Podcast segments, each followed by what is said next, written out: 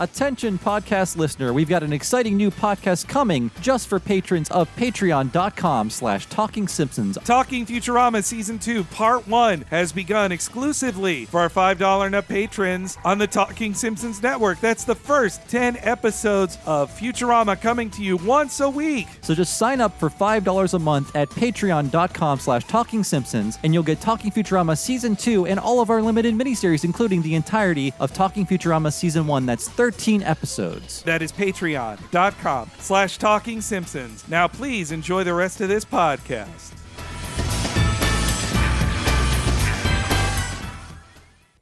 I heartily endorse this event or product.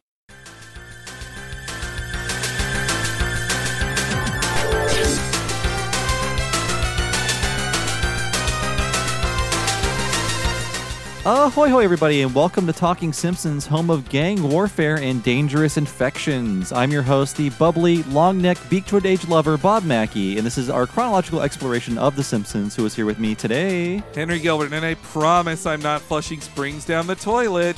Who do we have on the line? I'm Greg Stevens, and my natural mushiness prevents choking and promotes regularity. Excellent. And today's episode is The Old Man and the Sea Student. Okay, just breathe through your mouth and don't ask how they're feeling. Today's episode aired on April 25th, 1999. And as always, Henry will tell us what happened on this day in real world history. Oh boy, Bobby, Jay Leno is the first U.S. late night show to be broadcast in high definition. Some stuff happens in Columbine. Uh, uh, and Stone Cold Steve Austin defeats The Rock in their return match from the WrestleMania 15 live event at Backlash. Mm, That's right. So uh, Jay Leno now in the news. Yes. You know, oh, he, yeah. he told Krusty, "Don't do the flapping J- uh, Dicky miso sali joke." And what's he doing now? uh, he's he's uh, performing for the Ukrainians, apparently. Oh boy! Man, though, uh, yes, the, the Columbine massacre happened Yeah. this week as well. You can go which, back to uh, uh, I think Talking Futurama episode three. Uh, We Yes. talk a lot about that there. We don't want to bring anyone down with another discussion of Columbine. Yes, uh, but Bob has quite a Columbine story. Oh, yeah. and yes, that Stone Cold and Rock rematch. One, I think it's one of their best matches. Now, obviously, the WrestleMania 17 match. That's the Ultimate Rock uh, Austin match, I'd say. Some might say 19, but I don't think so. But their Backlash rematch is a very good one, too. That has a first person stunner in it where uh, The Rock is holding one of the cameras and Stone Cold hits him with a stunner while he's holding the camera, so you get to see what it looks like through the camera. The to take technology was there for a first person stunner. Well, one of the people in that fight is a podcaster, and one is uh, the new Arnold Schwarzenegger. So who ultimately won? Stone Cold is Uh, yeah. on our level, Henry. Well, The Rock, The Rock's on his way to being president, 100%. Oh, yeah. 20, he'll probably defeat President Bernie Sanders in 2024, I bet. Bernie will be a one-termer, and The Rock will be the next He'll one. be very charismatic about starving the poor. Ah, man, he's going to have his means testing will be the most uh, electrifying means testing in the presidential history. He's going to give the people's elbow to entitlements. Uh, but Greg, welcome to the show. yes, Thank, thank you for having me. So Greg is behind the amazing YouTube channel Pop Arena, and we are huge fans of his uh, Nick Knacks miniseries, in which uh, Greg is going through every Nickelodeon show uh, throughout the chronology of Nickelodeon. And at this point in time, you're around uh, 1985-ish, and that's when I started becoming aware of Nickelodeon. Yep, I'm just wrapping up 1985. By the time this episode goes out, I should be just, uh, no promises, but I should be done with my Nick at Night episode. Ooh. And then it's on to 1986 and Double Dare. Oh, oh wow, yes, Man, yeah, you know, that's what I love. Well, as everybody knows, me and Bob love chronologically analyzing anything. It's our it's our bit. and so to take on Nickelodeon programming, knowing that you'd have a good two years of stuff that almost nobody remembers, to like that makes it all the sweeter when you start getting to things people actually have nostalgia for, like Double Dare. Oh yeah, I uh, I highly anticipate becoming the the most famous YouTuber ever. And uh, yeah, if you think you know Nickelodeon, then you've never seen uh, Pop Arena videos on things like uh, the Reggie Jackson Sports Show and Livewire and uh, what uh, some uh, some some city going bananas. Is that what the name of it? Uh, it was originally Columbia Goes Bananas, and then it became America Goes Bananas when it went Yeah. national. And uh, that one where they just read comic books to you. yes, video comics. They Uh. Nickelodeon used to be owned by uh, Warner Brothers, so they had access to the DC comic library. So they just had a show where people would read comic books at you. It predicted the uh, the brief, short-lived era of motion comics that we all hated. And uh, yeah, at the age of, by the end of 85, I was three, which was probably when I was start my love affair with television, which is just being parked in front of it hypnotically. Your brain was learning to love brands more than other humans. And so these are finally the content that, like, I have hazy recollections of these, or that I watched. By the time I got to six, Nickelodeon was a channel that was always on. So reruns of things from 85 into 89, even, I just have uh, committed to memory. So yeah, these are these have all been great. I, I can't endorse the Nick Knacks series enough. We just passed uh, Thanksgiving, and your Thanksgiving, uh, you you skipped ahead and did the Thanksgiving special as well. That was really good. Yeah, I do occasionally break chronology in order to talk about something a little more festive. I'm going to be uh, doing the uh, Rugrats Hanukkah special uh, in a few weeks. Ooh, So Oh, awesome! Yeah, I did like. I think you did it a few years ago. You did an episode about the Wienerville Hanukkah sh- uh, special, which was uh, I totally the forgot exact- about. the exact opposite of quality to the Rugrats Hanukkah special. Oh, come on! You don't like screaming puppets? I don't like screaming puppets. Aw. Well, Greg, I was curious though too. What is your history with The Simpsons? Uh, very often on. Uh, when I was a kid, up until I was probably about 14, I didn't really have any control on the evening television. After like five or six, that's you know that's parents' TV. So I was bound to what they would watch, and they were very sporadic uh, Simpsons watchers. They were also very cautious because there was that kind of right wing backlash, the you know the H. W. Bush uh, screaming at the TV deal, and they were very cautious about that. But then they actually watched it, and it was like, this is fine. This is what's what's the president going off about? So I've uh, I've enjoyed it. I got uh, especially really invested in the Who Shot Mr. Burns arc. Uh, I actually, uh, some, I believe there was a submission thing. There was either yeah. a submi- there was either a submission thing where you where you guessed who it was, or someone lied to me about a submission thing because I sent in a letter thinking it was. Uh, for some reason, I thought Skinner. Oh. I cannot remember my logic in that, but that's who I accused. Well, unfortunately, uh, I have to break the news to you. You were lied to. Uh, the only way to enter the contest was to call, uh, use the 1 800 collect service uh, during a certain period of time. And then after you made your collect call, you would be asked to uh, choose, right? Is that how it worked, Henry? Yeah, I mean, you know, Maybe I- I'm remember- remembering it wrong. I Oh, don't know. actually, they would have to have submissions. yeah, uh, legally they legally. have to let you Yeah. submit for free. So maybe that was the you got to do the secondary submission. You thing. wrote uh, parents' brains on a three by five postcard. Yeah. So it's always kind of been this uh, this background element. I haven't been able to wasn't able to commit to The Simpsons until past its real what what many would consider its its uh, prime years. Uh, season ten specifically, I didn't see at all because I was uh, homeless. So wow. uh, so I didn't have any television viewing at that time. So going back, uh, especially recently, has been kind of like a, a mission to see what passed me by. That's not well. I'm glad we could uh, help with that in this episode. Wow, that's uh, that's quite a story. quite a story, there, yeah. yeah, yeah. I'm glad glad everything worked out. Uh, well, this uh, this episode uh, for me, I think actually is kind of a messy episode. It, this feels like an episode we we talk about them getting tired at the end of the season. This this feels like one of those. It happens even in the best of seasons. But uh, I do want to talk about the writer of this episode, a new credited episode writer for the show. So uh, Julie Thacker, who is also the uh, the second wife of Mike Scully, he calls her the good one.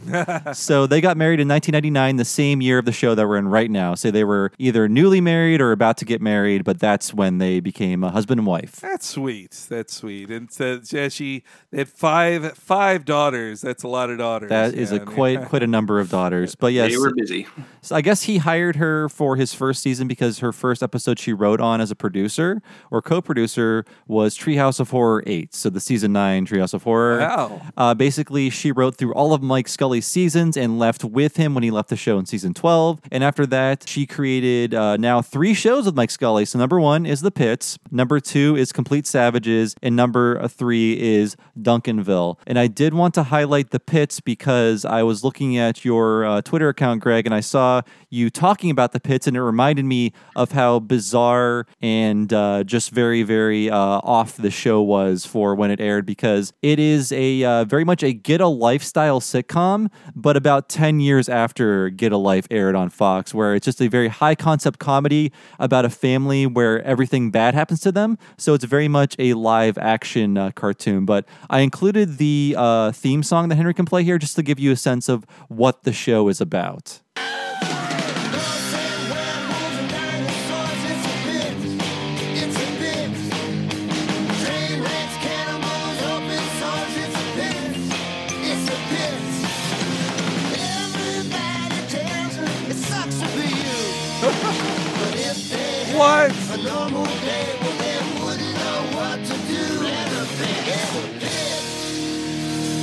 So that's the pits.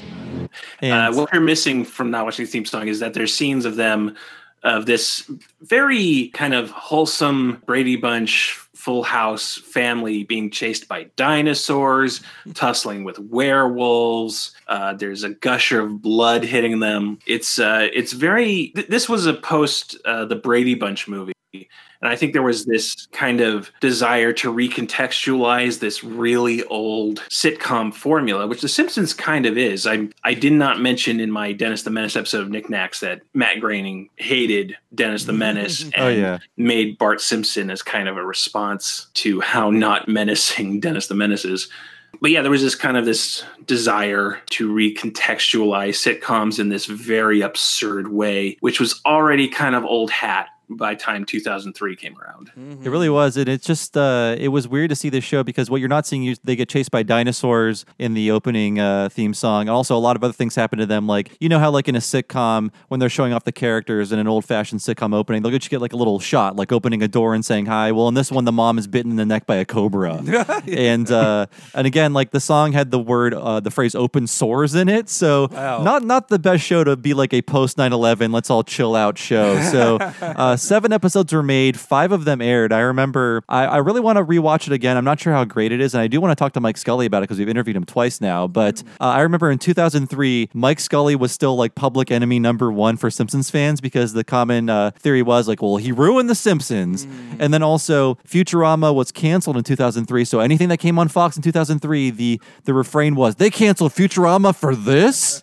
So that's exactly how I felt about the pits. So I did hate watch the pits. All of it that aired, I remember none of it. Wow. Yeah. I, Yeah.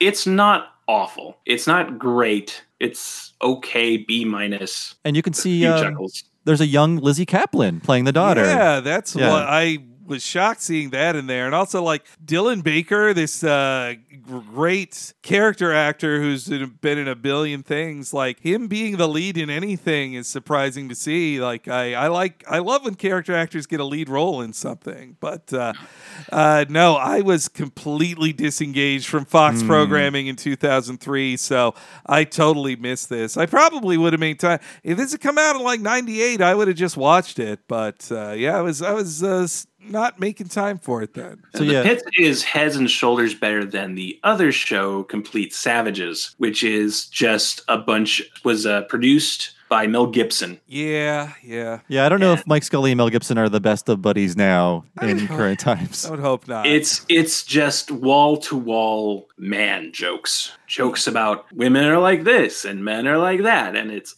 awful. I mean, it was a big deal in, at the time to get Mel Gibson to produce and even make cameo appearances in a TV show. That's right. It He did show up a few times. It was a big. He was kind of their Troy McClure on the show, I believe, as Scully explained it. Hmm. Like he'd he'd host their videos and whatnot, but as a different character, not as Mel Gibson. Speaking of the Mike Scully backlash, uh, Julie Thacker getting on the show did not help that because uh, I went through like old Usenet boards and some old Simpsons fan forums that are archived, and uh, there were more than one accusations of nepotism.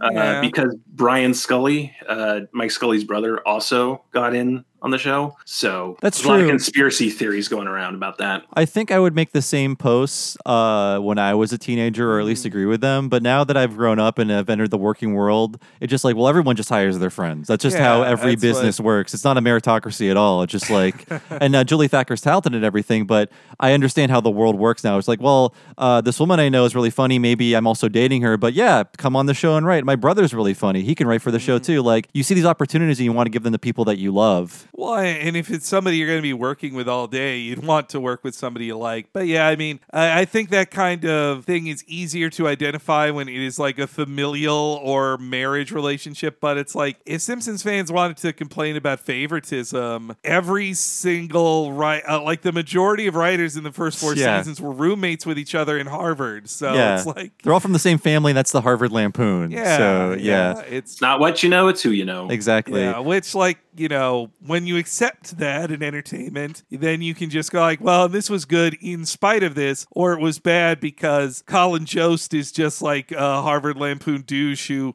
hires his friends to write bad comedy for SNL. you can say both of those things. Like, uh, it's I guess really it's about which year of the Lampoon had funnier writers and which had a worse crop of them, since the Lampoon will control all of comedy. I do have a few more things about the pits before we continue because Oh, it's just God. fascinating this whole pit story. So again, seven episodes uh, produced, five aired. I don't know if the Wow. two that are lost are anywhere right now, but Uh, you can find all seven Oh. on, on YouTube right now. Okay, awesome. So you can watch them all. Uh, just let me know how you, what you guys think about them. I want to know if they're worth watching. But Okay. so also in 2007, I read that they were kicking around the idea of making the Pits an animated show on Fox. They produced a pilot, which I could not find online, but the pilot did not get picked up for 2008 uh, season. So there you have it. And of course, uh, Mike Scully and Julie Thacker are now co-creators of the upcoming Duncanville, which Mike Scully talked about on our most recent interview with him, and that'll be airing, I believe, in February, with uh, co-produced with uh, Amy Poehler. Yeah, and she's one of the co-stars with Rashida Jones, uh, where they play. One of them plays a boy, one plays a girl, and uh, they have a crush on them. As as uh, Scully put it, if you're a Parks and Rec fan who wanted to see Amy Poehler and Rashida Jones get together, you'll finally be able to on Duncanville. Uh, I, I wish them nothing but the best in their new show. And yeah, I think I mean Julie Thacker too. Getting uh, yeah, I mean it's it's weird to have uh, the the showrunner's wife be a writer on the show. It does seem like favoritism, but Yeah, I don't know what the timeline is. Like, did they were they dating before that? Did they meet through the show? But I mean, uh, my current girlfriend works for us in a way, so who am I to judge? No, I it's easy. They're always with you, and you're especially when your job takes up so much of your life. It's easy to just intermingle those things. Uh, and I think too, like probably Julie Thacker was the one woman in the writers' room in those days anyway. So if she wasn't there, it would have been entirely a boys' club instead of just a boys' club with one wife included. Uh, But yeah, but the story for this episode was inspired by a real life Oh, yeah. occurrence in the Scully's life where basically their school required their children to do volunteer work in order to meet certain credentials. And the Scully girls had to volunteer at a nursing home Mm-hmm. uh, that she, uh, the Julie remembers Mike not being there for any of it. I love that. I love she's taking him to task on the commentary of just like, uh, if you'd have attended these, Mike, you'd know that this was really hard to do, and uh, I had to do all of it. So yeah, a lot of the jokes near come from her experience of being in a nursing home. Uh, the one funny anecdote I remember is her saying the joke in this episode is that the prize for winning bingo is a banana. In her real life uh, experience, it was half a banana. That was the prize in bingo. That's cute. Only half a banana. cute. These poor moms of the 90s, like my mom, just tasked with, on top of a job and uh, taking care of the home, if your kids have an after school project, you must be their escort. Like, God. Uh, as a kid, I remembered being mad if a parent didn't see me do something or whatever. and now I look back on it just like, they were busy. It's hard. I wouldn't Yeah. want to watch a kid do anything ever. Oh yeah, the other funny thing I remember is Julie saying uh, the old people loved young skin and Oh, touching young skin. That, uh, that sounded horrifying. Yeah. Well, and also this uh, episode was inspired by the uh, the 1998 scandal of the Salt Lake City Olympics. oh, Uh, you're right. Yeah. as uh, now the Olympics have been full of bribery and greed and a lot of back dealing long before 1998. But I think, at least for Americans, this was when it was exposed to us that such things went on because in 1998, Salt Lake City got uh, the Olympics that, well, I believe it was going to be for 02. They get the 02 Olympics. And a lot of people were saying, like, why the fuck would anybody go to Salt Lake City, let alone the Olympics? And uh, as USA Today put it in their retrospective, back in 1998, accusations were made that various cities hoping to host future Olympic Games bribed numerous IOC members with all kinds of gifts, including cash, cosmetic surgery, trips to Disneyland, and proving that no bad idea goes completely out of style, college scholarships for IOC members' children. Uh, So it exposed a ton of bribery.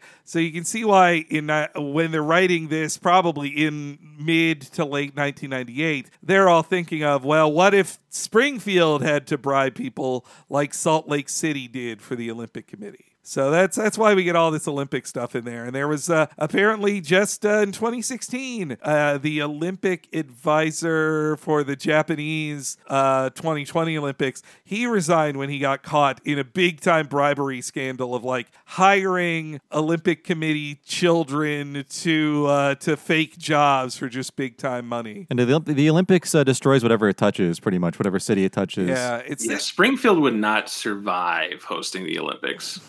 it would I- it would tear it to pieces. I actually have some statistics here if you'd like. Ooh. Oh, go for Yeah. it. Uh, the 2016 Olympics in Rio de Janeiro, Brazil, uh, went 10 billion dollars over budget. Uh, an estimated budget of 3 billion, but went to 13 billion. Brazil ended the Olympics in its deepest recession since the 1930s and was forced to cut funding to schools, hospitals, and police. Yeah. The 2014 Winter Olympics in Sochi, Russia, went 38 billion dollars over budget. Uh, 12 billion estimate versus 50 billion actual. Wow. The 2006 Winter Olympics in Turin, Italy, uh, was funded by a scratch-off lottery game and uh, lost an estimated 3.2 million dollars. And the 2004 Summer Olympics in Athens, Greece, uh, has become the poster child of Olympics ruining an economy. Though, if you actually get into the weeds on that, that's not entirely fair. But it is a long-standing pop culture idea that the Olympics ruined Greece. Yeah. Yeah, friends of the show, uh, the Citations Needed podcast Yeah. has a really good episode about the, how the Olympics is a huge scam that just ruins whatever it touches. Yes, yeah. these- Yeah. well, c- cities spend tons of money for the honor of getting the Olympics, thinking it'll be put them on the map, and instead they end up getting uh, like really screwed over. Same with the World Cup. The World Cup Yeah. also destroys places. It might even be more evil than the Olympics. Possibly. I have one more thing to mention up top here, where uh, this whole episode, they don't really touch upon it on the commentary. This whole episode is sort of a soft one flew over the cuckoo's nest parody, where Bart is very much the Jack Nicholson character. Instead of being the uh, the sane person in the world of the insane, he is the young person in the world of the old, forced to be with them and trying to change them. And it's sort of uh, it is a parody if Cuckoo's Nest ended on that scene with Jack Nicholson taking them out on the boat. Instead of just like one episode of him having fun with the uh, the Oh, asylum yeah. people. The boat thing. re- Yeah. But yeah, of course, um, I thought I was so clever when I was watching, like, oh, that's Nurse Ratched. But then the Native American guy shows up and throws the drinking fountain through the window. So uh, I wasn't so clever. One Flew Over the Cuckoo's Nest was my first movie that I claimed was my favorite movie in order to impress adults. Mm. What's your favorite movie? Instead of saying Who Framed Roger Rabbit, I said, Oh, One Flew Over the Cuckoo's Nest. And I think Godfather was my first of that poserism as a child. I was probably like, uh, Vertigo. Uh, I watched One Flew Over the Cuckoo's Nest because there were just so many references to it in classic Simpsons that I had to make sense of them, and I don't think I really fully understood like the uh, the tragic suicide at the end of that film in, in my childhood. Assisted suicide. Yeah, I think that's an issue why I think this one is messy is that it can't fully commit to even the one flew over the cuckoo's nest thing because they also bring in the idea that Bart has a misconception about what old people should act like and he wants them to act like on TV. So it's like, well, is that the idea or is it or is it a cuckoo's nest parody? Like it kind of it mixes too many things with not enough time either. It all feels kind of rushed. It doesn't transition smoothly. Mm-hmm. And you, you really can't feel the point A to point B to point C in this. If you fall asleep in the first minute of the show and wake up at the last minute of the show, you cannot possibly guess It's true. how these two points got together. And it doesn't help that they had already done better Cuckoo's Nest parodies in the past, including with the Chief, because like it's about time somebody reached out to me when they ask him if he wants any gum. And also the scene from the clip show where Barney tries to kill Homer and then throws the drinking thing through the window and escapes that way. Oh, yeah. He really needs a girlfriend.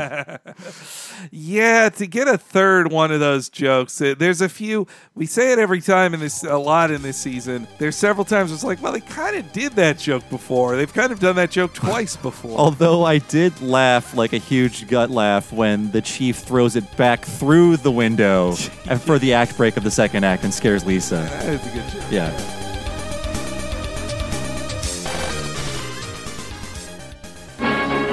The Simpsons will be right back.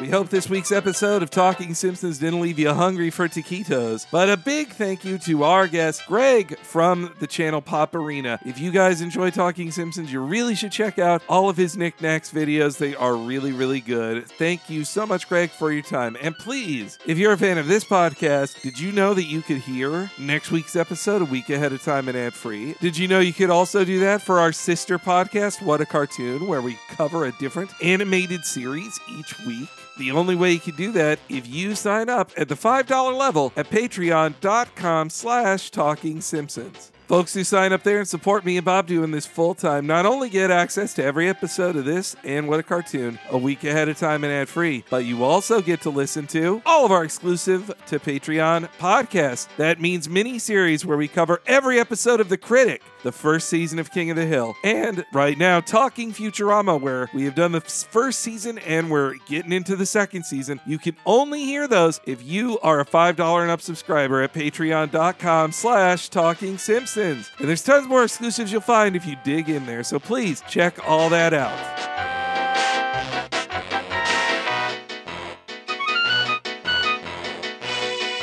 But if you want something as luxurious as an entire banana, then you need to sign up at the $10 level. You get all that stuff I just talked about for the $5 folks, plus our exclusive What a Cartoon Movie podcast, where we talk about a different animated feature film once a month. Last month, we talked about Toy Story. For over four hours, we went deep into the history of Pixar's original film, and we've done 12 more on top of that. You can hear us talk about Spider Man Into the Spider Verse, Akira, Tiny Toon Adventures, How I Spent My Vacation, The Nightmare Before Christmas, and so, so, so many more. And if you sign up in December, you'll get to hear our one for this month, which is The Iron Giant. I think you're going to enjoy it. Over 40 hours of exclusive podcast content if you're a $10 subscriber at patreon.com slash talking simpsons.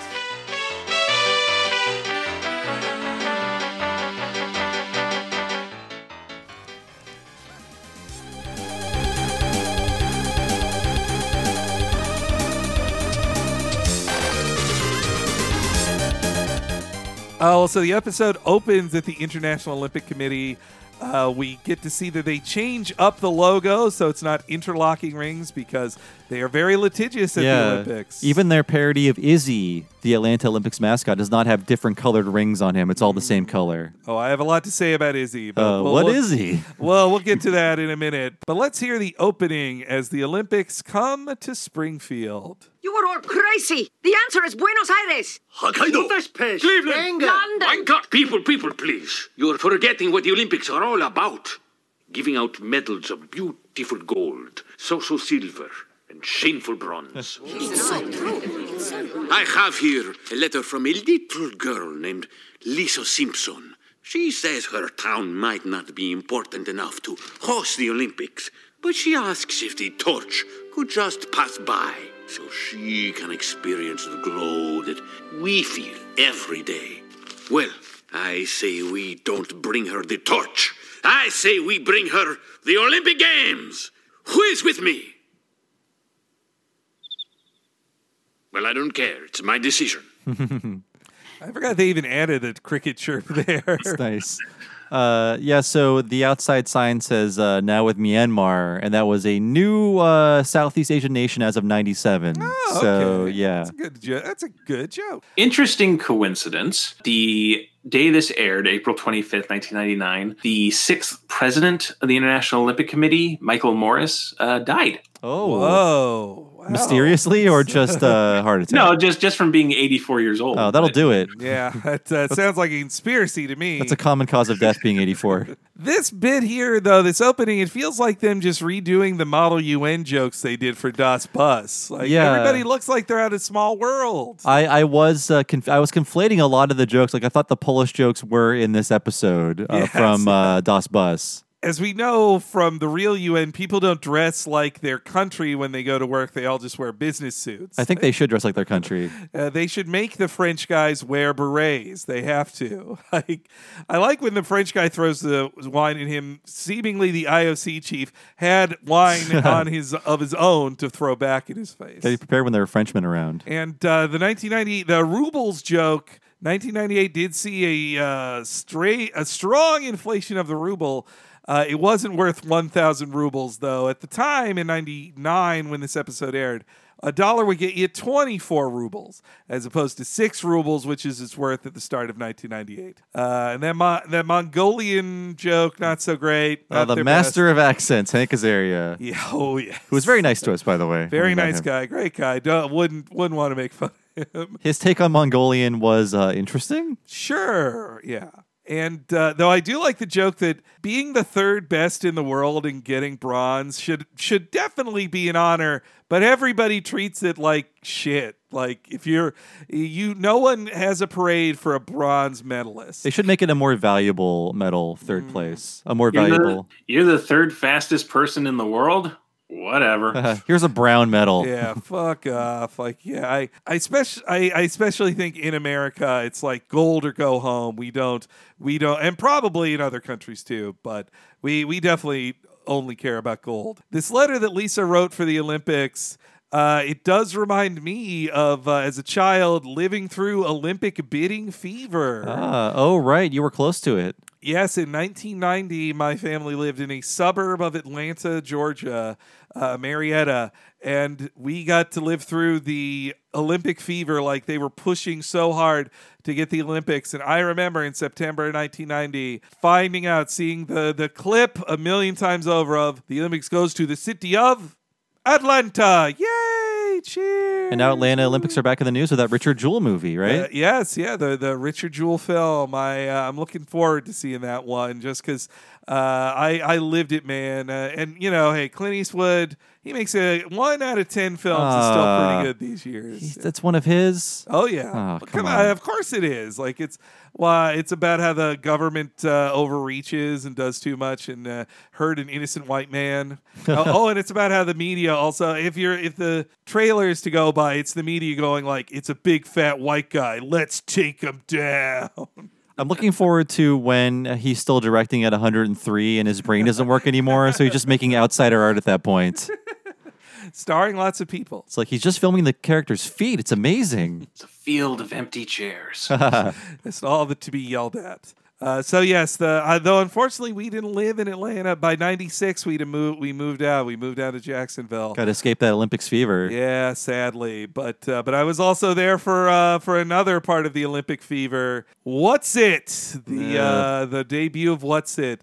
So uh, he was revealed at the end of the '92 Olympics. I was still living in Georgia at the time, and so we were all glued to it because, uh, as you know, at the end of every Olympics, they do a ceremonial at the closing ceremonies. They do a ceremonial handoff to the next city that's going to have it. That's how we learned about like uh didn't like the prime minister of Japan come out of a green pipe or something Yep, like that? Shinzo Abe came out of a green pipe, and when everybody was sharing it, people who actually know Japanese politics say like, "You don't celebrate this guy. He's the fucking Trump of Japan. Like, fu- Shinzo Abe sucks." But uh, but it wasn't cute to see him in that pipe. you know? I I applauded. I don't need to know international politics, but uh, but yes, at the 1992 games, it ends with everybody waiting, at least in Atlanta, to see what our mascot's going to be, and it is a blue glob of toothpaste with a bunch of rings on them. Called originally, what is it? And uh, I liked it. I was a dumb kid. I was eight years old. I thought, or ten. I thought he was cool. It looks like a Brazilian cartoon character. I I had a can of Coke that was the inaugural what what is it reveal can of Coke, and I kept it for the longest time just to see see Izzy on my bookshelf every day. But uh, ad- the adults hated him. And the rings are represented on his body, right? Yes, yeah, he's got three rings on his tail and two on his eyeballs. Disgusting. uh, is they he was widely rejected by adults. Everybody in Atlanta hated what is it, and uh, he was retooled a lot over the next three years until. By I believe it's at the start of '95, he is officially reintroduced as Izzy. So when they bring up "was it" the "what's it" in here, that's his original design. Ah, by by '96, he was Izzy, uh, a slightly more palatable glob of what toothpaste. is he? There was a television special, Izzy's Quest for Olympic Gold, uh, which is now considered lost media. And I believe Rob Paulsen voiced it, Izzy. Wow. Yeah, and there's also a platforming game, Izzy's Quest for the Olympic Rings. I uh, I was going to ask you about that lost media, Greg, because you're you're better at uh, finding those things. Is it truly nobody taped it off TV back in '95? Well, never say nobody. There's we, we're still finding plenty of stuff that's you know someone records it, don't know what they have, put it in a closet for decades. So it's very very possible, especially since this was a special event tied to the Olympics, that this will eventually show up. But uh, as of right now, as of this recording, uh, no known footage is available. We have some animation cels and uh, firsthand accounts, but uh, as of right now, it is nowhere to be found. Somebody needs to fly down to Atlanta and start knocking on the doors of old grandmas and grandpas and see if they've got the tapes of it in there. I, I think that's where you're going to find it. Say what you will about Izzy, is a very stupid. He reminds me of, for some reason, he reminds me of Bubsy. Maybe it's the Ron Paulsen connection, but he, Oh yeah. he's he's that kind of he's that kind of character. If you, you said he originated in the video game as a character platformer, I'd believe you. Yeah, I mean, yeah, they're both in bad video games, so uh, it makes sense. Say what you want. Can you guys name any other Olympics mascots? Ooh, is there a good one? There's got to be a good one for uh, Tokyo because Japan they do mascots better than anybody. You know, I They haven't seen it though. But yeah, it, it's weird when they're doing the the news broadcast that they bring up uh, what's it, and it's just it's very clearly Izzy. You know, it's and but then they say the Montreal Vampire, which was not a thing. Oh yeah, that one I fact check. Uh, the the Montreal one for uh, 1984 for their Winter Olympics was uh, Acum, but uh, or, or sorry, Amik, a uh, a black blob with a rainbow on it that's apparently supposed to be a beaver. That's Yeah. uh, The uh, the the Jap- the uh, Japan ones don't look too bad. I'm looking at them now. They look just look like uh, kind of Digimon ish. okay. Yeah, they could be better, but uh, they're not bad. Nobody can name any other mascots. So love Izzy, hate Izzy. At least you know who Izzy is. That's true. Salt Lake. Nobody remembers the Salt Lake City one, even if it's just uh, you're a- trying to remember the American one. Just a Mormon guy, right? A, a friendly, smiling Mormon with uh, uh, no, it should be a golden plate. That should what. it oh be. yeah, Uh, Platey. uh, and yeah, that the Izzy thing was even animated by Phil Roman, who was handling Simpsons animation at this time. So maybe maybe somebody who worked on the What's It animated that, uh, drew Izzy in that scene. There ought to be some crossover, like even overseas. You know, maybe Phil Roman just has like he's got to have a master of it in his uh, in his home somewhere. We're gonna demand it using the power of our show. Dig out your tapes, your 1996 tapes, 95. 95 tapes. Find it, please. Uh, but yes, the Springfield News is excited about the Olympics. Springfield was shocked today to learn it will host the next Olympics. Economists predict our city will experience the same boom that Sarajevo enjoyed after the 1984 games. And it's all because of your letter, Lisa. Well, actually, I just wrote it for a school assignment. Everyone else wrote to the Backstreet Boys. To honor the arrival of our foreign friends and enemies, Channel 6 is sponsoring a contest to find a Springfield Olympic mascot. The winner will join such other memorable mascots as the Atlanta What's It and the Montreal Vampire. A mascot contest? I'm sure to win that.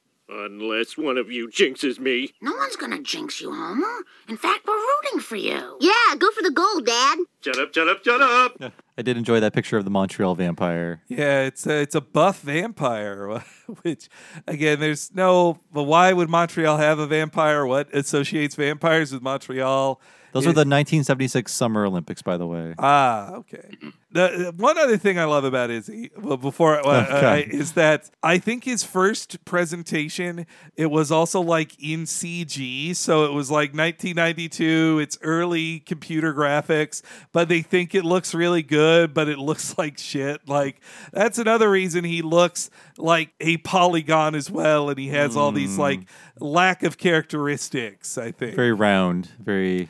they they slimmed him down when he became Izzy. The Izzy that appeared in that lost media, he is a much more uh, nimble character, and uh, which which fits his activity, his active lifestyle as an Olympian. Uh, it made me feel old hearing Lisa say Backstreet Boys. I don't like it. I don't. She. It, it just makes me sad to think of uh, the girl from 1990 now talking about her school chums writing letters to the Backstreet boys. They're all uh, probably performing on cruise ships now, right? Is that the, that's where that's where uh, people of our generation go to see the bands they used to like. I know the Backstreet Boys uh, a few years ago did a tour with the New Kids on the Block. It was a it was a combo tour for uh, for oldies to see for old ki- uh, children to see them perform together. And uh, yeah, so Homer, I like Homer. Apparently, thinks the entire family's out to get him and uh, wish ill on him.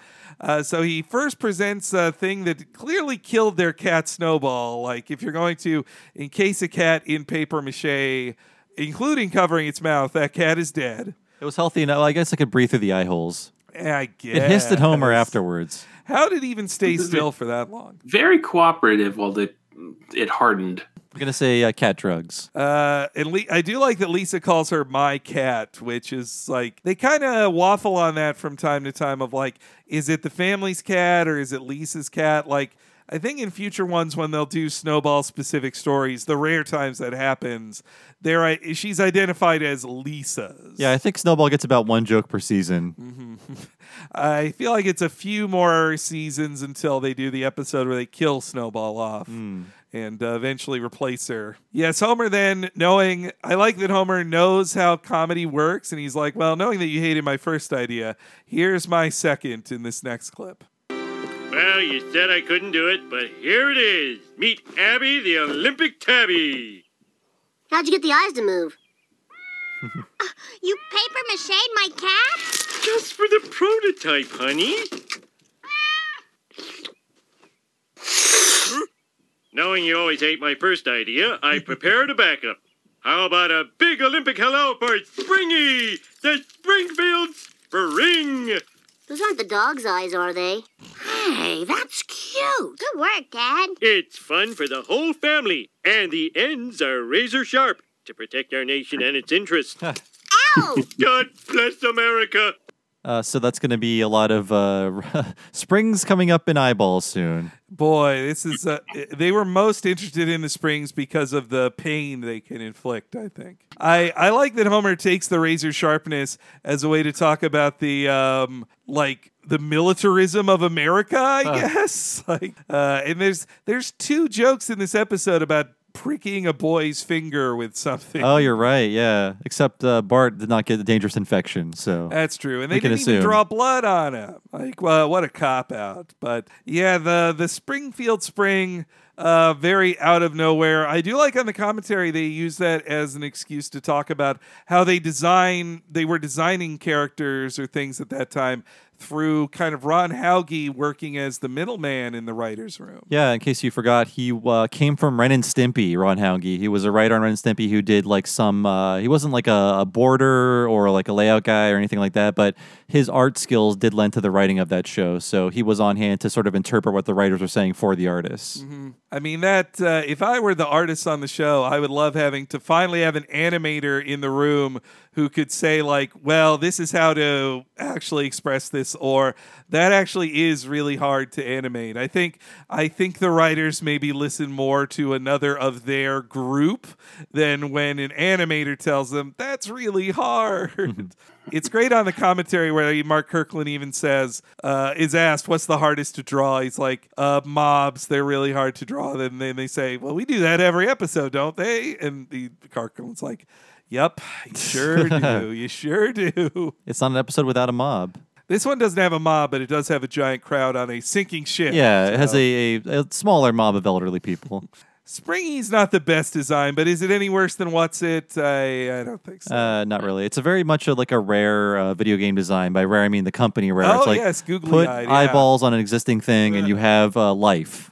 Sort of like Forky from Toy Story 4. oh yes, everybody's Kind of how they're doing Pokemon these days. Oh yeah, Uh, they- yeah. it's just I'm looking around the room. Uh, how about a lamp Pokemon? Yeah. They've done a lot of Pokemon designs. It's hard to they gotta give them a break. All right, And everyone better appear in the next game, or I'm going to Uh, revolt. So then there's a they do the classic, you know, newspaper gag. Uh, saying that pickpockets are coming in from out of town to help with the arrival of the Olympic Committee, but then there's a very uncharacteristic Simpsons editing style move of like they instead of like fading or just hard cutting, the newspaper like move slides left Yeah. as the re- next scene slides in. I, I think it's a, it's definitely like a video effect. It's not done in animation, but I think they just thought they could make it look cool because as it's sliding over, someone's pushing the broom, so the broom is almost like pushing the uh, the newspaper away. You know, the big newspaper uh, image away. But yeah, you don't see something like that that often. in this in this next bit of stuff, it's just a bunch of silly jokes about how they're changing the city. The uh, lap dancing into Lapland dancing, not the funniest, especially because it should be something you write around the letters lap. Instead, it's like it just completely rearranges the letters. It They shift it to the left. yeah, uh, it's it's not my favorite gag. I feel like everybody learned what lap dancing was after the Elizabeth Berkley appearance on the David Letterman show to promote Showgirls. Oh. Not enough jokes about Laplanders, though. Where is Lapland? I don't know. Uh, you're revealing my ignorance. I, I, well, I'm more ignorant. But we get to see Wiggum shooing off his animal friends. I feel like it should be better as Moe, if Moe is saying goodbye to his rat friends. But I like uh, Rizzo and Cinnamon. Those are fun names yeah. for rats. By the way, Lapland is in Finland. No comments. Delete the Ah, comment you already made as soon as I said, I don't know where it is. Please. And uh, then we get a reference to the tire fire, which discontinuity here. They say the there's a sign that says the Springfield tire fire was established in 1989.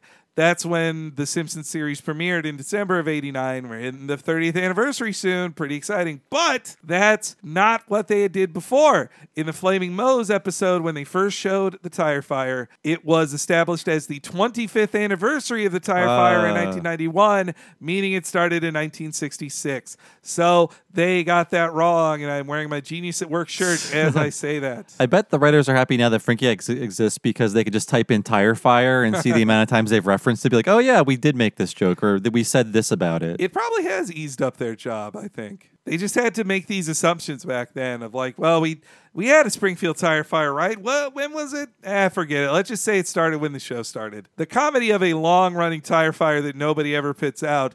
That then the joke is all they needed to do was spray it with a slight amount of water Yeah. and it goes out. uh, so yes, the IOC is seeing the sights of Springfield. They say that the sewer has never been cleaner, which I like the implication that Lenny and Carl seemingly cleaned it personally. They're very bashful about it. Even Burns is pretending that his nuclear power plant is a solar power plant, which I guess he's going to make a lot of money off the Olympics. That's why he got into it. And uh, I also really love the silliness of the line we're willing to do anything, including but not limited to anything. yeah, you know, with the uh, the title "The Old Man and the Sea Student" in this uh, episode, I expected this to be like a Burns show. I totally forgot he's barely in it. I want more Burns, and this is this would be the second of three times that I can recall that they used the Old Man and the Sea to base the title off of. So, Oh, yeah. the Old Man and the Lisa, the Old Man and the Sea Student, and then season fourteen, I think, is the Old Man and the Key. Oh, which is about Grandpa Simpson uh, learning to drive. Oh yeah, that one. Now, Ble- uh, yeah, you know what? Also, it's very generous to call Bart a C student. He is not. He's an underachiever. That's that goes under C level. Made a whole episode about his grades. and a D plus was the best he could do. Old man and the D student, you lose the pun though. Yeah, I guess. Yeah, that's true. I like. Uh, it almost sounds like lawyer talk of like including but not limited to anything. And uh, yes, then when they, I do like how approvingly the IOC all nods at the uh, the the woman in the bathing suit holding a Tommy gun and a sack of money. That's a very funny little image there. They then get on to the presentation, and Homer is honored. We've just chosen our official Olympic mascot. They picked Springy! In your face, Patty and Selma. Well, we still love you, Siggy. Yeah. Hmm. That glue really gives it a pop. And now, because the children are our future, here are the children of Springfield Elementary with a song they call The Children Are Our Future. Children? Children, children, future, future. Are you ready for the children? Whoa, whoa, whoa. the future is a coming. Hey, hey, hey. Children, children, future, future. I've never wanted a beer worse in my life. I love you, honey. Are you talking to me or the beer? To you, my bubbly, long necked Beechwood aged lover. Children,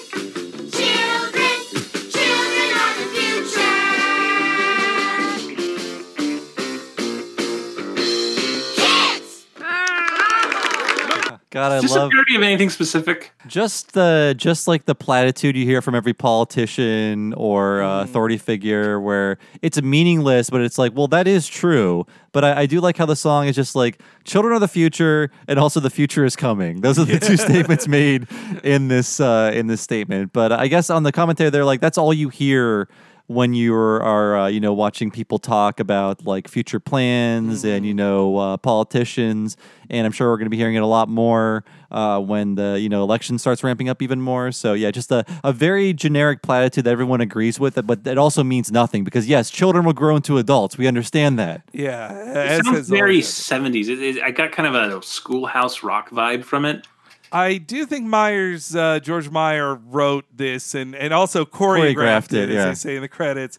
Uh, and George Meyer famously hate love hates up with people, so I think it's a little bit from that kind of positivity bullshit of the seventies. Yeah, And I also feel like it wants to be a Rollin' on the River uh, Oh, parody, yeah. but they didn't get the rights to the music, so it's sort of a sound-alike parody. I though I remember this sentiment, I it felt really real to me in '99 when I first saw that because I felt like in elementary school we had to sing stupid songs like this in chorus uh, that were just about like general principles of children are the future and hope and all that. Uh, that maybe had just a tiny bit of better take care of the planet. It's for your kids' future type things. Yeah. Posh and Scrimshaw. Nobody listened to that one. Adults projecting their wishes for you onto you. Mm-hmm.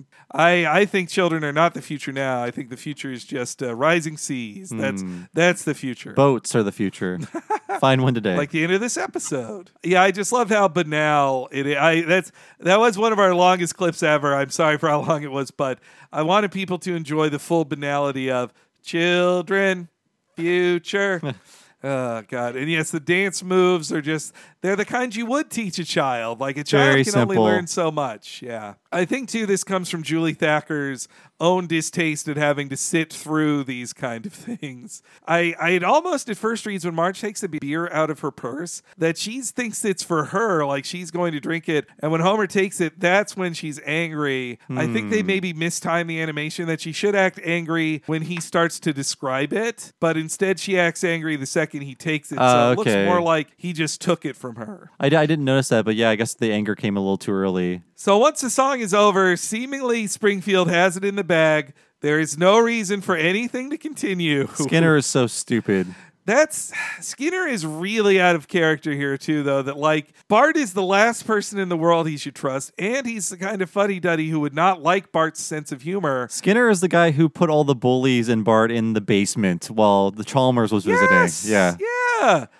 But here instead they write Skinner as just a complete moron who really loves Bart's Def comedy jam, as we see here in this next clip. It gives me great pride to officially declare the next Olympics will be held right here in. Wait, wait, we have one more act. The patriotic comedy stylings of Bart Simpson. Thank you, thank you. So, uh, you're from Russia, huh? Duh. You drunk yet? Duh. Poland, eh? Too easy. How you doing, Germany? Here's my impression of an East German woman. Kiss me or I'll crush you. That's what we're all thinking. I'm not thinking that. Hey, Swiss Miss. There's no missing you, babe. Lay off the cocoa. Now I'd like to say one last thing to our Olympic representatives. If there was a medal for horrible audiences, you'd get the gold. Peace out.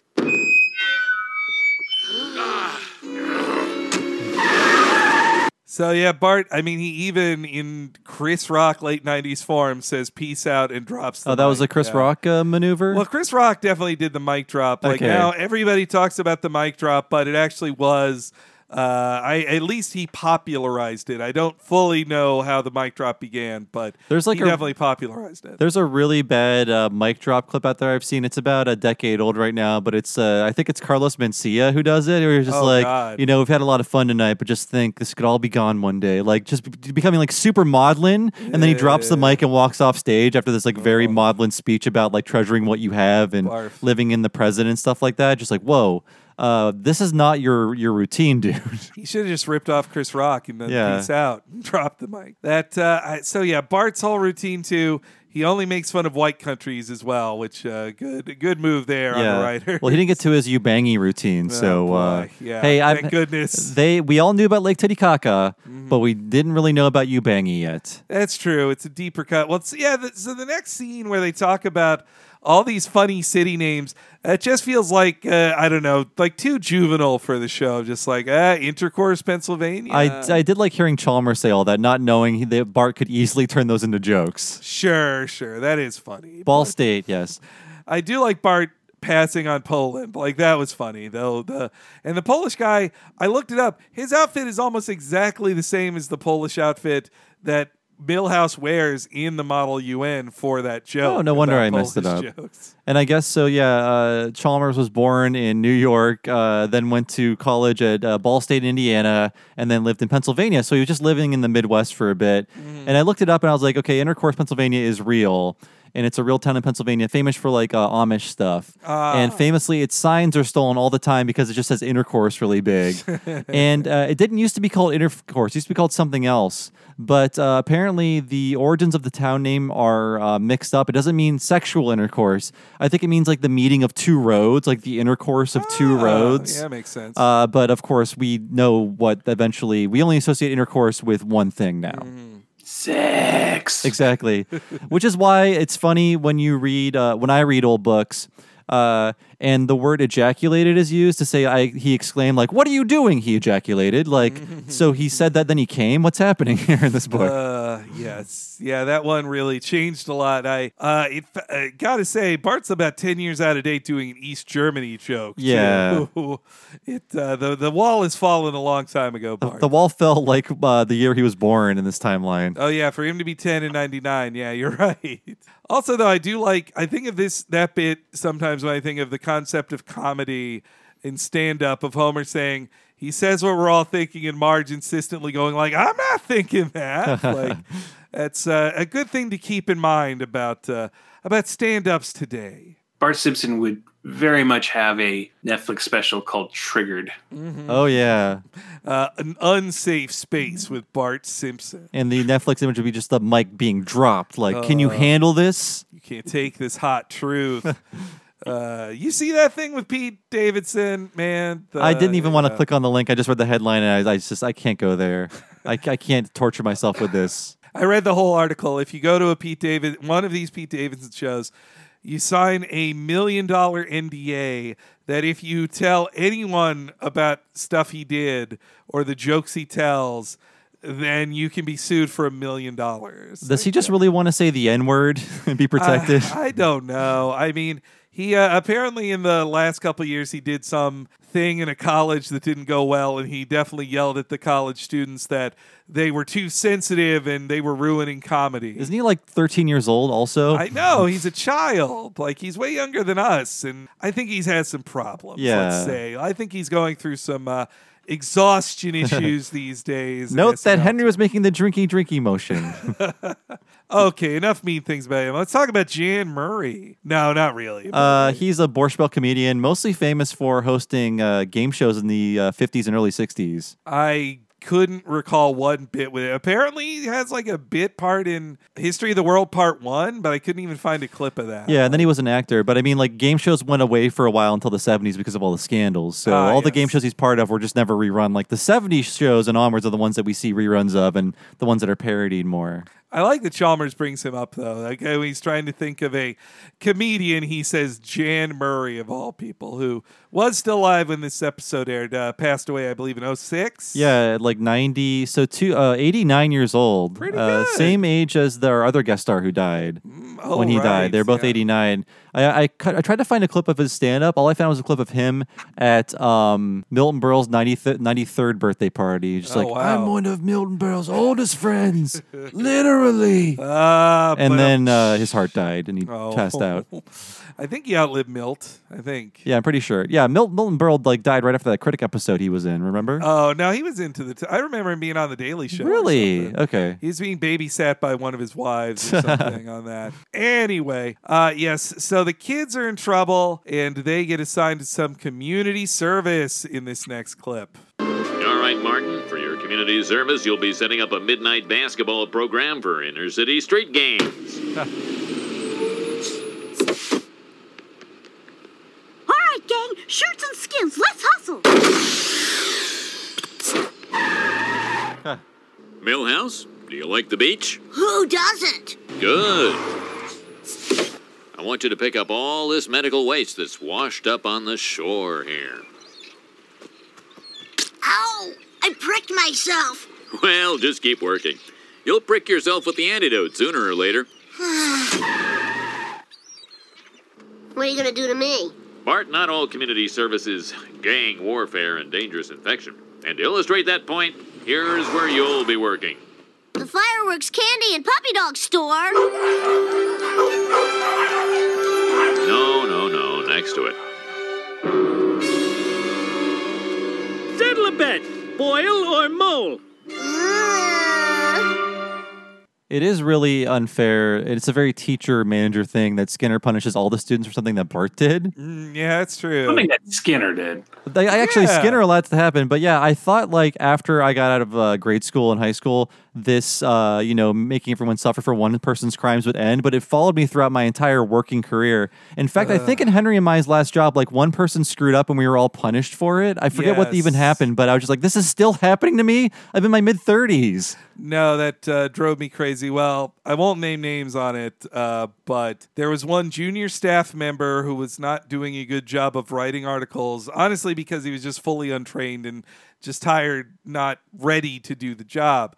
Uh, but the entire team of editors for the site were treated like they didn't know how to write articles or find news. And so he went through an over an hour long meeting to talk us Ah. through how to do news articles. And like, okay, well, this is Reddit. You just type in Reddit in your search bar, and look, you can find all the stories here. You can write about anything you see on this page. Yep. Like I've been writing articles for 20 years. That uh, that was uh, one of many last straws. Yeah. a collection of a bale of last straws, I guess you'd say. I just I don't get that technique. Why people haven't learned? It doesn't make you upset at the person who screwed up. It makes you resentful of the authority figure. Mm-hmm. It never works. Well, and also in those situations, I I heard this that like the person who the people okay the way when you punish everybody too it makes people who are doing their jobs correctly but who over worry think they're not doing their jobs correctly and then the person who's not doing their job correctly they think that they're still doing it right so they think well this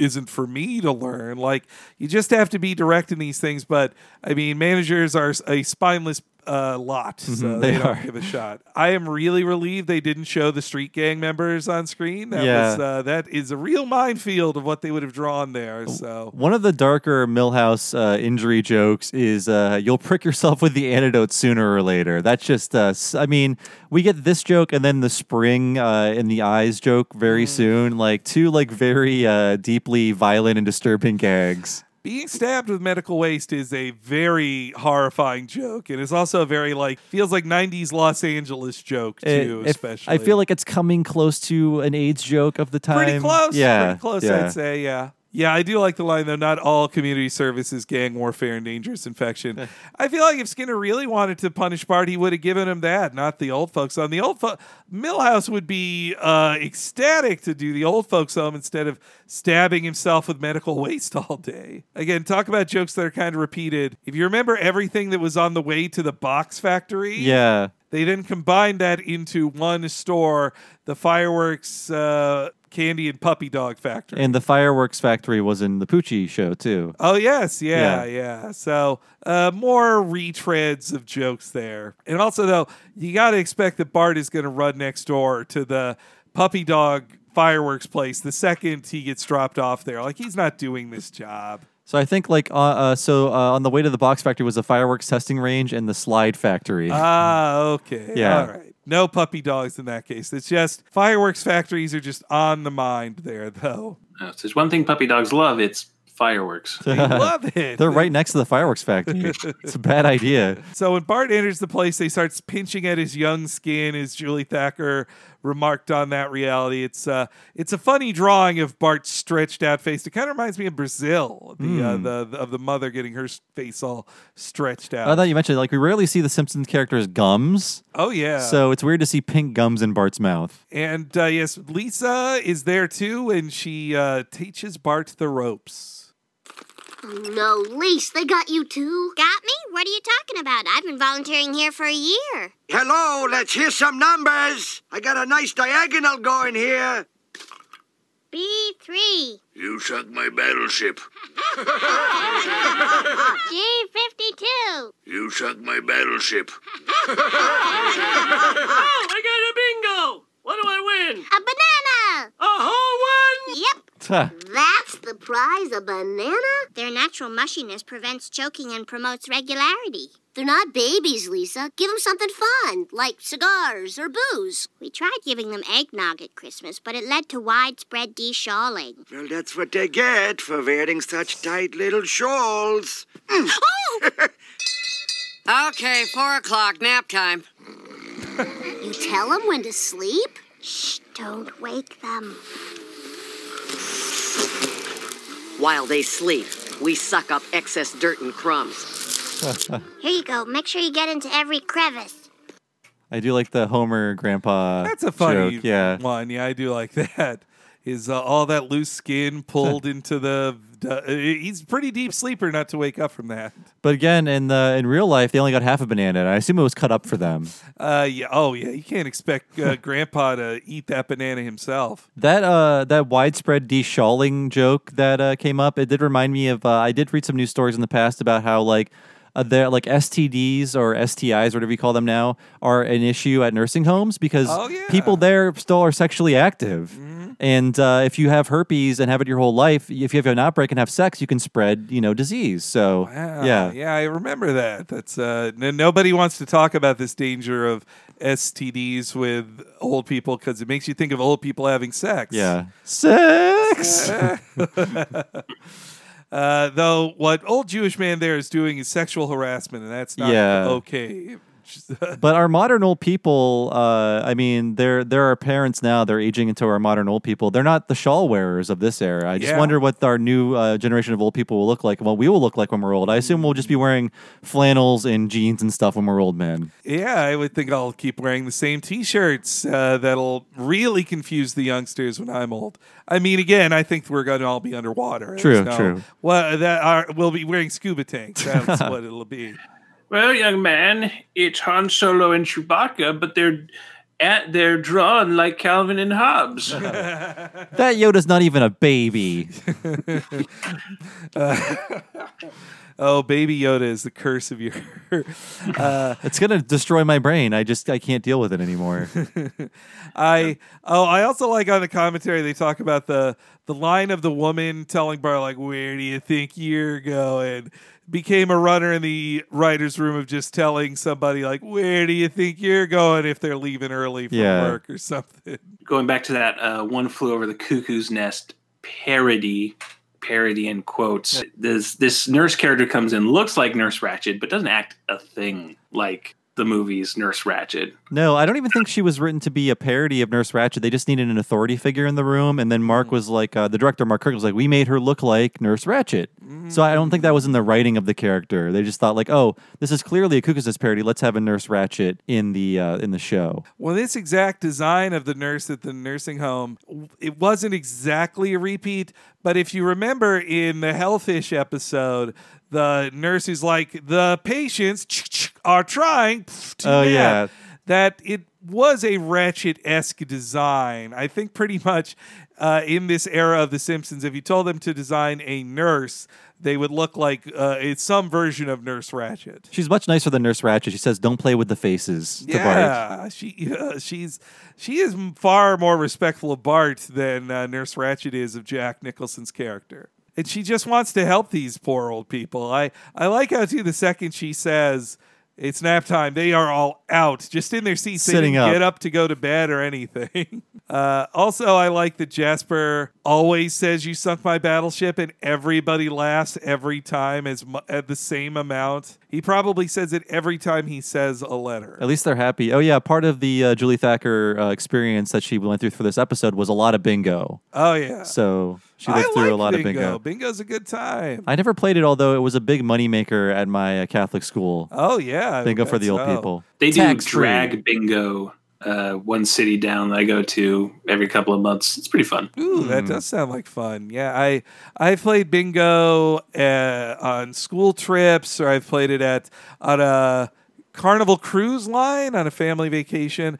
It is that uh, never won, obviously, but the excitement you feel feel when you've got four filled up and you're like, come on, say the next one. Like it is, it's a, there's an excitement to it. I think that. Uh, the pace of it is much more exciting than just like a one-off thing of like uh, cards or roulette of like uh, win or lose. Like the The prizes can really affect that too. It's, it's, it's one thing to be playing bingo for like a McDonald's coupon, another thing to be playing bingo for like a sex toy. oh well, yes, that would that would make a big difference. so the next thing the kids are reflecting on their work, Bart Bart is asked how his uh, first day of forced volunteerism went, uh, and I really like that Marge just wants a life of consistency and no surprises. That that old people life sounds good, and I'm with her. I agree. Like it just sounds no surprises, nothing, no bad news coming. You just you keep living out life. But that but these that's because they're the greatest generation who had all this money sitting around, or at least the white one white people did from that generation. Just them. Yeah, yeah. Well, because they hel- kept it away from all the other people. They didn't share. And then there's a knock at the door. Oh, also a very 50s sitcom style joke where Homer is saying like that the steak is tough and he's having trouble cutting Yeah. through it. That is a very like uh, believe it to Beaver kind of joke. Great, good steak, honey. Yeah. Uh, the doorbell rings. Homer runs off to get it very excitedly, like a child. I like when Homer's written as a child.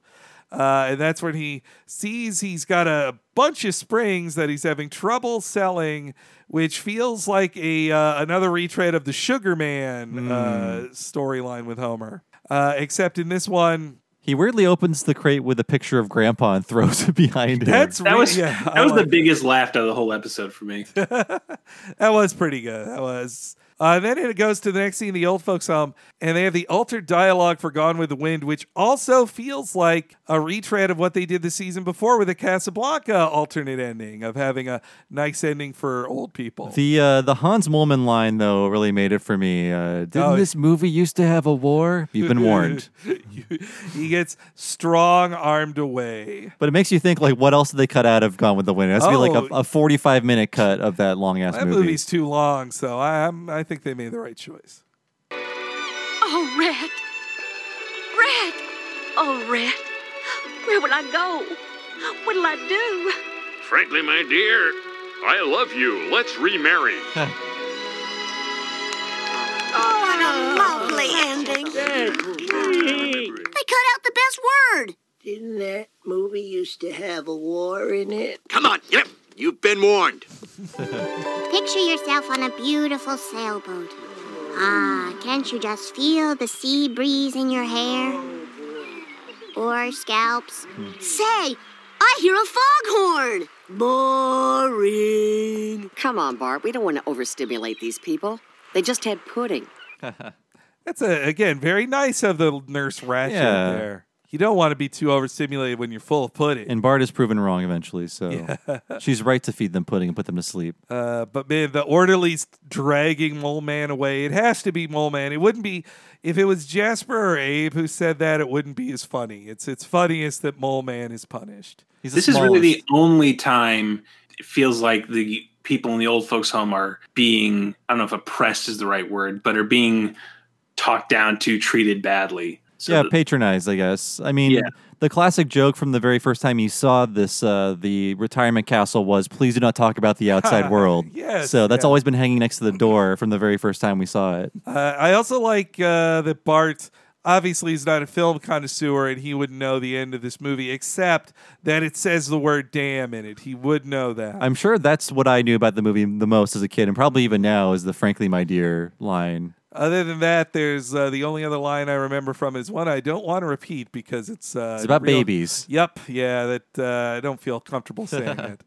I, I've never watched the whole thing. It just feels like an endless movie to me, even when it felt like something you had to watch to be part know what's going on in popular culture. Now nobody references Gone with the Wind ever. Like it's just kind of lost. All I know is like the damn line, and also the probably the reference of like panning over all the bodies. Oh yeah, yeah, but that's Yeah. because Simpsons did that too. Exactly, Like, that's why I know it. Simpsons. Yeah. I only hear it in reference to, you know, old Hollywood racism along with uh, Birth of a Nation. Oh yeah, and the uh, "As God is my witness, I will never go hungry again." That Oh, line. that's true, Yeah, yeah. that's it. But three things. And also, I hear about it when people say that adjusted for inflation, it's still the biggest movie ever. Like, in it got it sold the most tickets of any film. because there weren't televisions or internets. the imagination sequence that's that's nice. I'm glad the old people are even enjoying it too. Like they, I would think they would be very uh, negative about it and wouldn't wouldn't want to listen to some kid telling them what to do. Thankfully, Abe is not having Pearl Harbor flashbacks during Oh, this God. scene. he seems to remember Pearl Harbor happily. Uh, but uh, yes, we then go to Homer trying to sell his springs. Very similarly, in the sugar salesman thing, he goes to Skinner's house to sell his springs. This is the one time Skinner is really allowed uh, to be violent.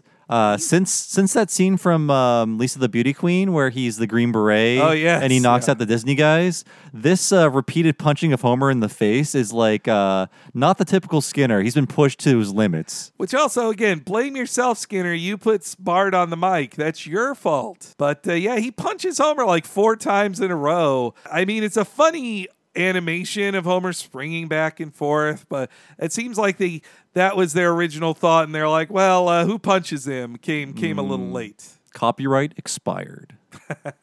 Now that's cool. The way he like he breaks some guys like, windpipe. Adjust his tie, yeah.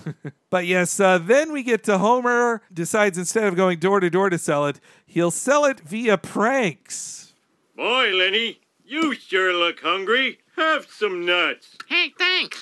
Ow, my eye! Ow, ow! ow, ow, ow, ow! now, if you want to be the life of the party like Lenny here, just place your order for this hilarious novelty item.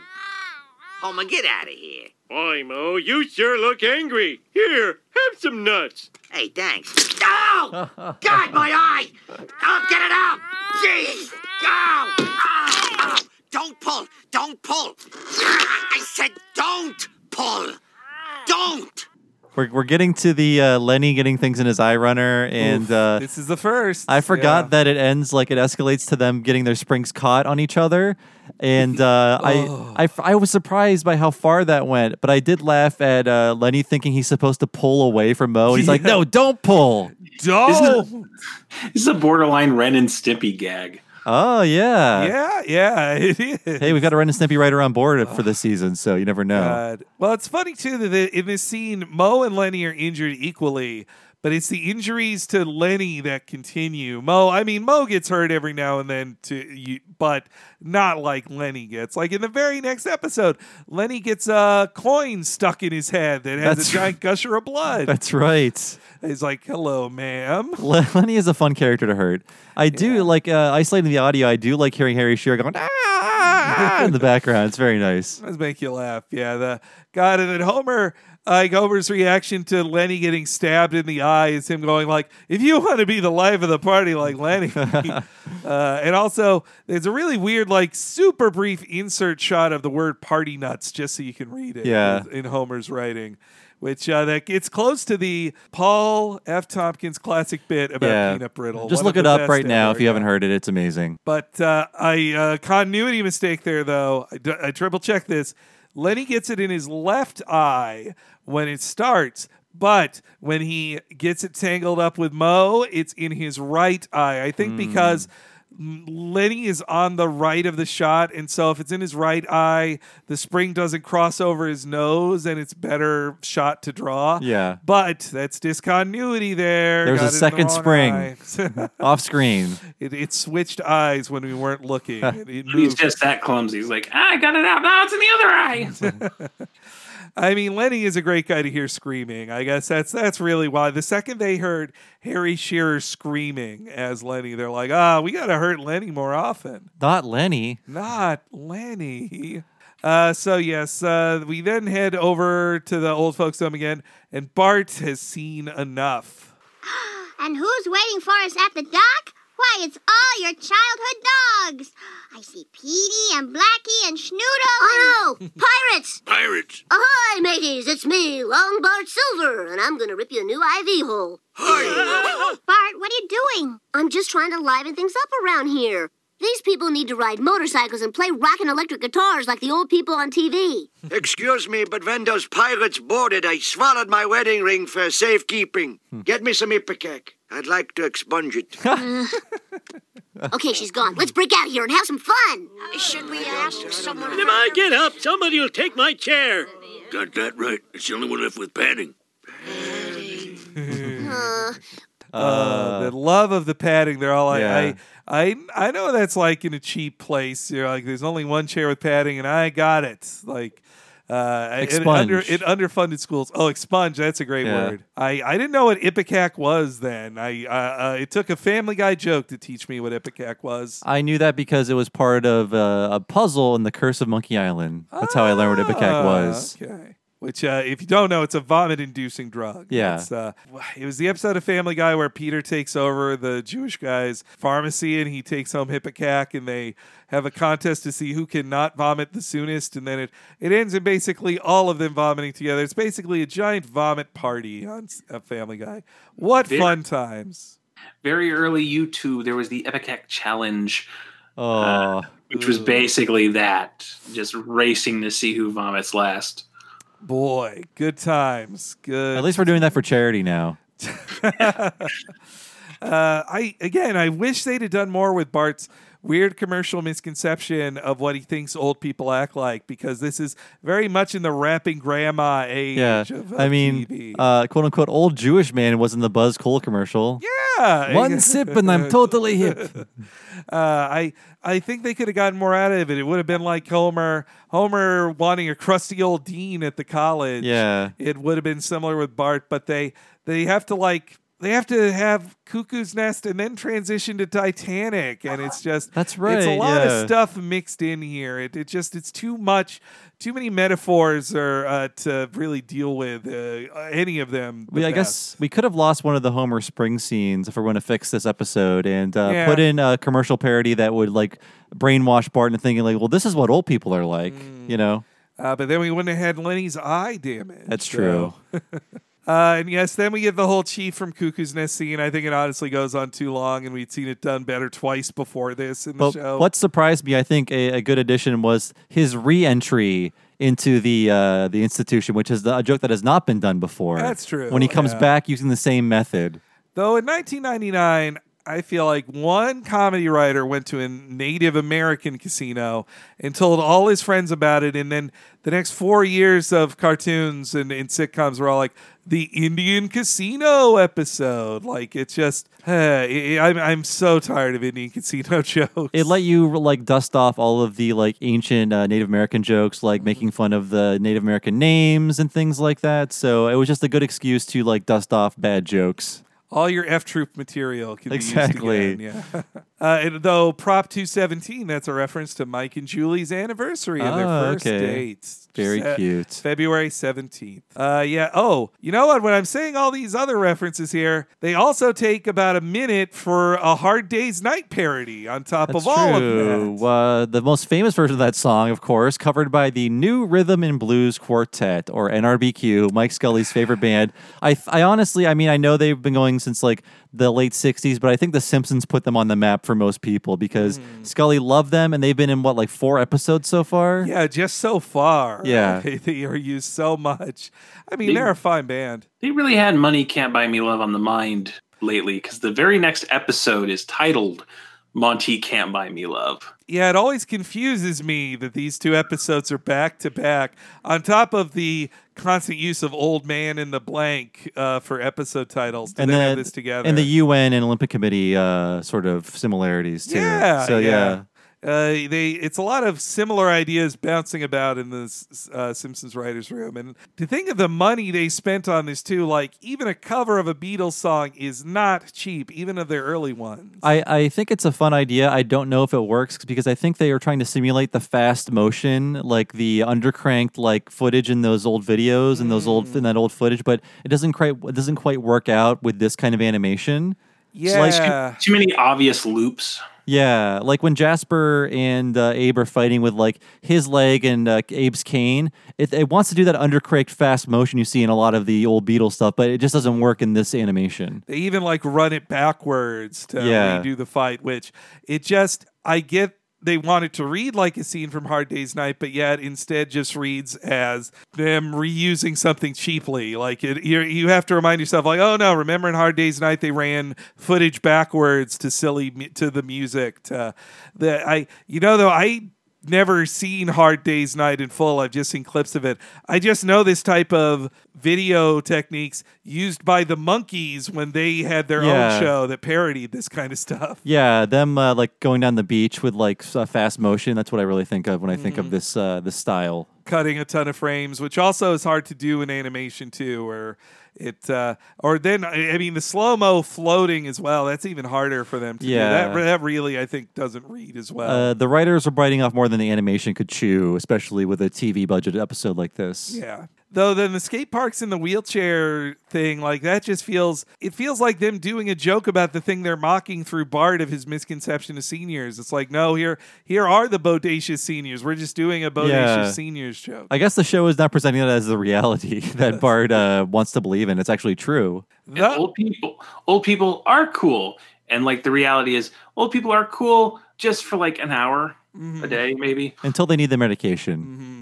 Well, and then also with old people, it's the minefield of like, will they say something racist? You never know. Like, it's a danger. Well, though I did notice the the first time that the uh, one of the wheelchair seniors, it is the return of the "Can I come too?" Oh, you're lady. right. Yeah. I think they realized they only had two design old character designs of an old person in a wheelchair, so they brought her back. So it's her second appearance, non-speaking, but she actually got to have fun.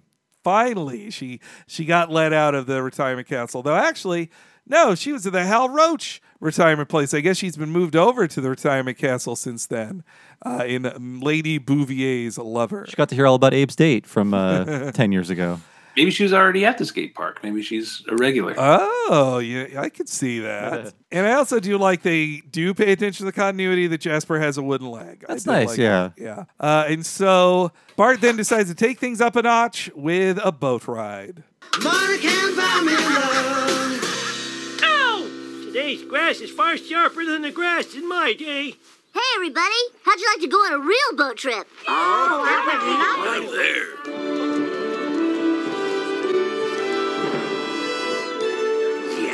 Not a looker among 'em. Full speed ahead. Damn the torpedoes.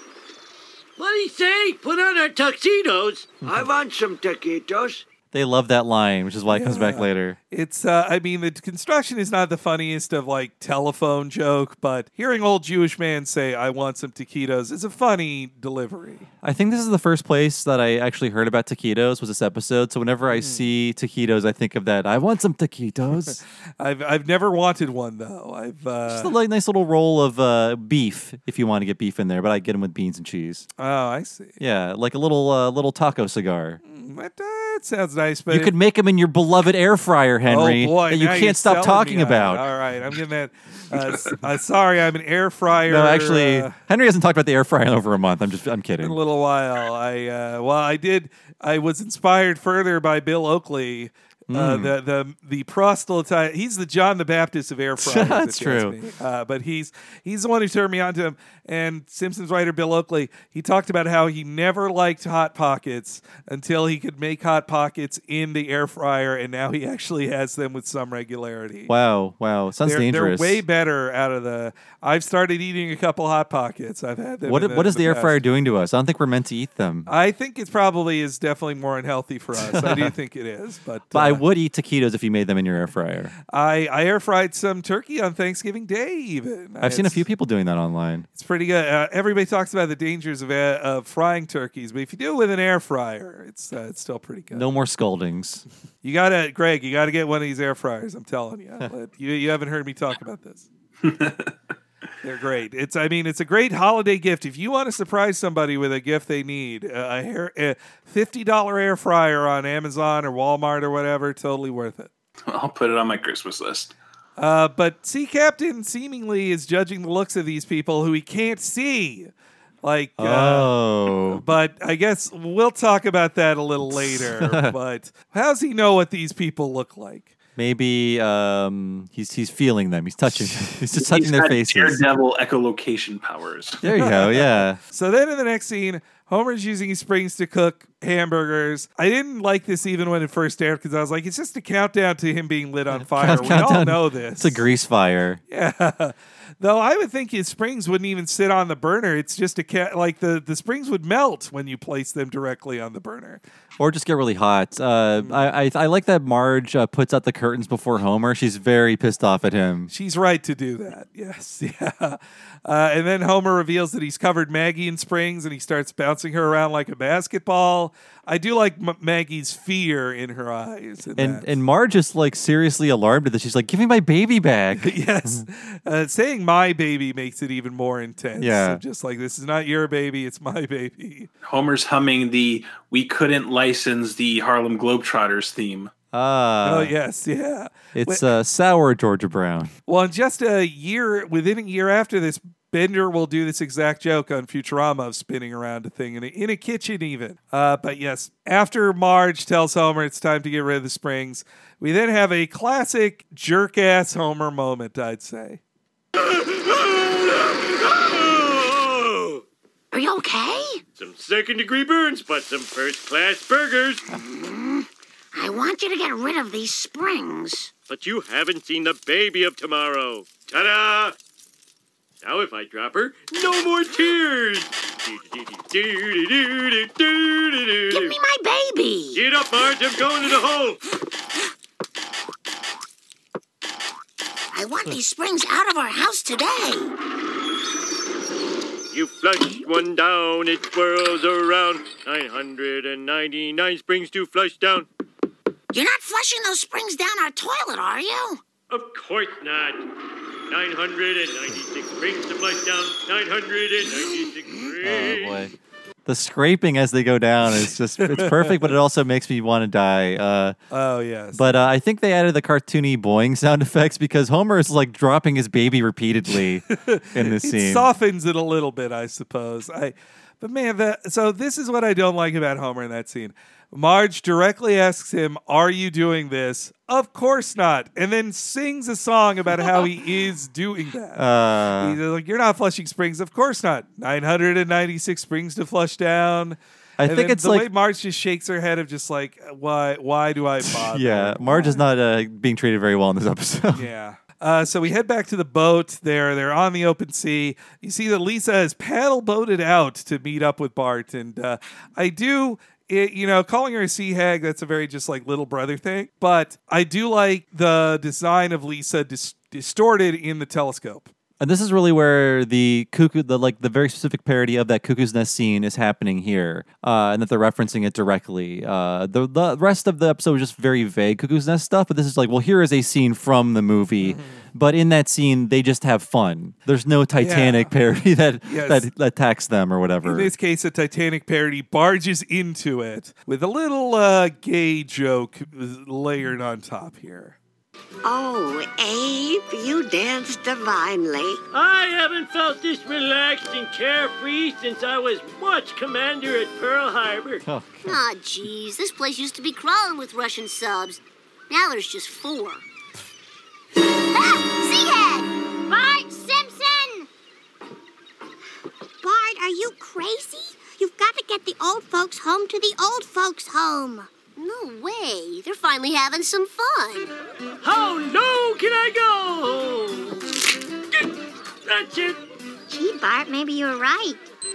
They don't even seem to care that it's medication time. Medication time. Hot dog. Gimme, gimme, gimme.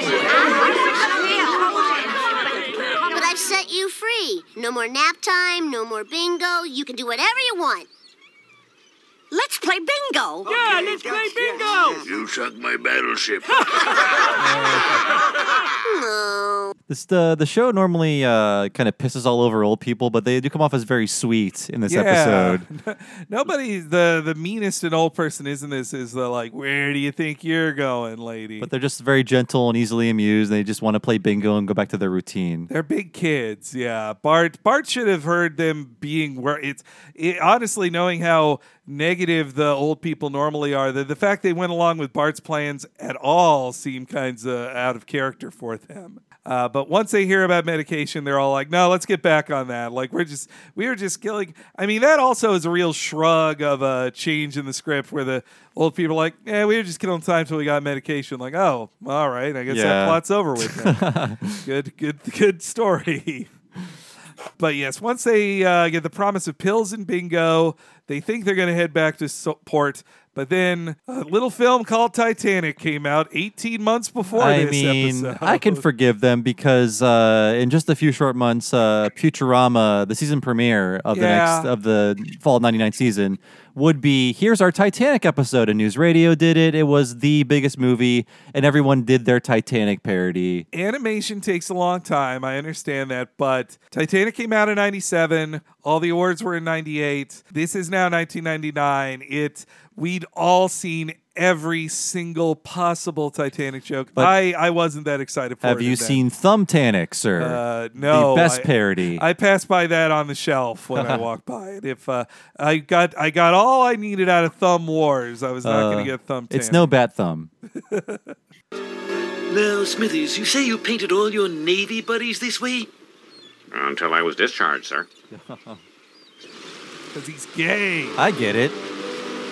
I don't get it, Grandpa. If you guys like all that boring stuff, why did you follow me out here? Gotta do something till bingo. How could you miss that huge boat coming right at us? Oh, two glass eyes.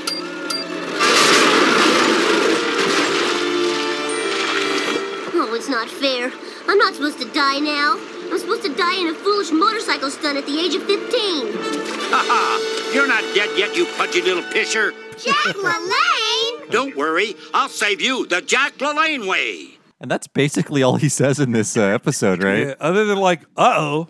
I I think that's kind of it. But yes, that is the Jack LaLanne fitness icon, uh, bodybuilder extraordinaire. He was Arnold Schwarzenegger before there was an Arnold Schwarzenegger. Yeah, and like Maybe the first fitness celebrity. Yeah, fitness guru, and like uh, we are all kids of the '80s and '90s, and we remember him most for appearing on shows, just being like the weird, too buff old dude. Yes, uh, yeah. who did a ton of stunts in his old age. Or you'd see him on an infomercial or something. Like on on the critic, they they joked about him doing a marathon while pulling a uh, train with his teeth. right? Yeah, he would often like pull things or swim across long distances uh, in his like 40s and 50s and 60s. That's why he pulls this boat with his teeth too. But I guess in 1984 was his last stunt. At age 70, he uh, handcuffed, shackled, and fighting strong winds and currents. He towed 70 rowboats, one with several guests, from the Queensway Bridge to the Long uh, Beach Harbor in uh, to the Queen Mary, one whole mile. So he pulled uh, 70 rowboats and one with guests, one mile. That's pretty good at age 70. That's but pretty good.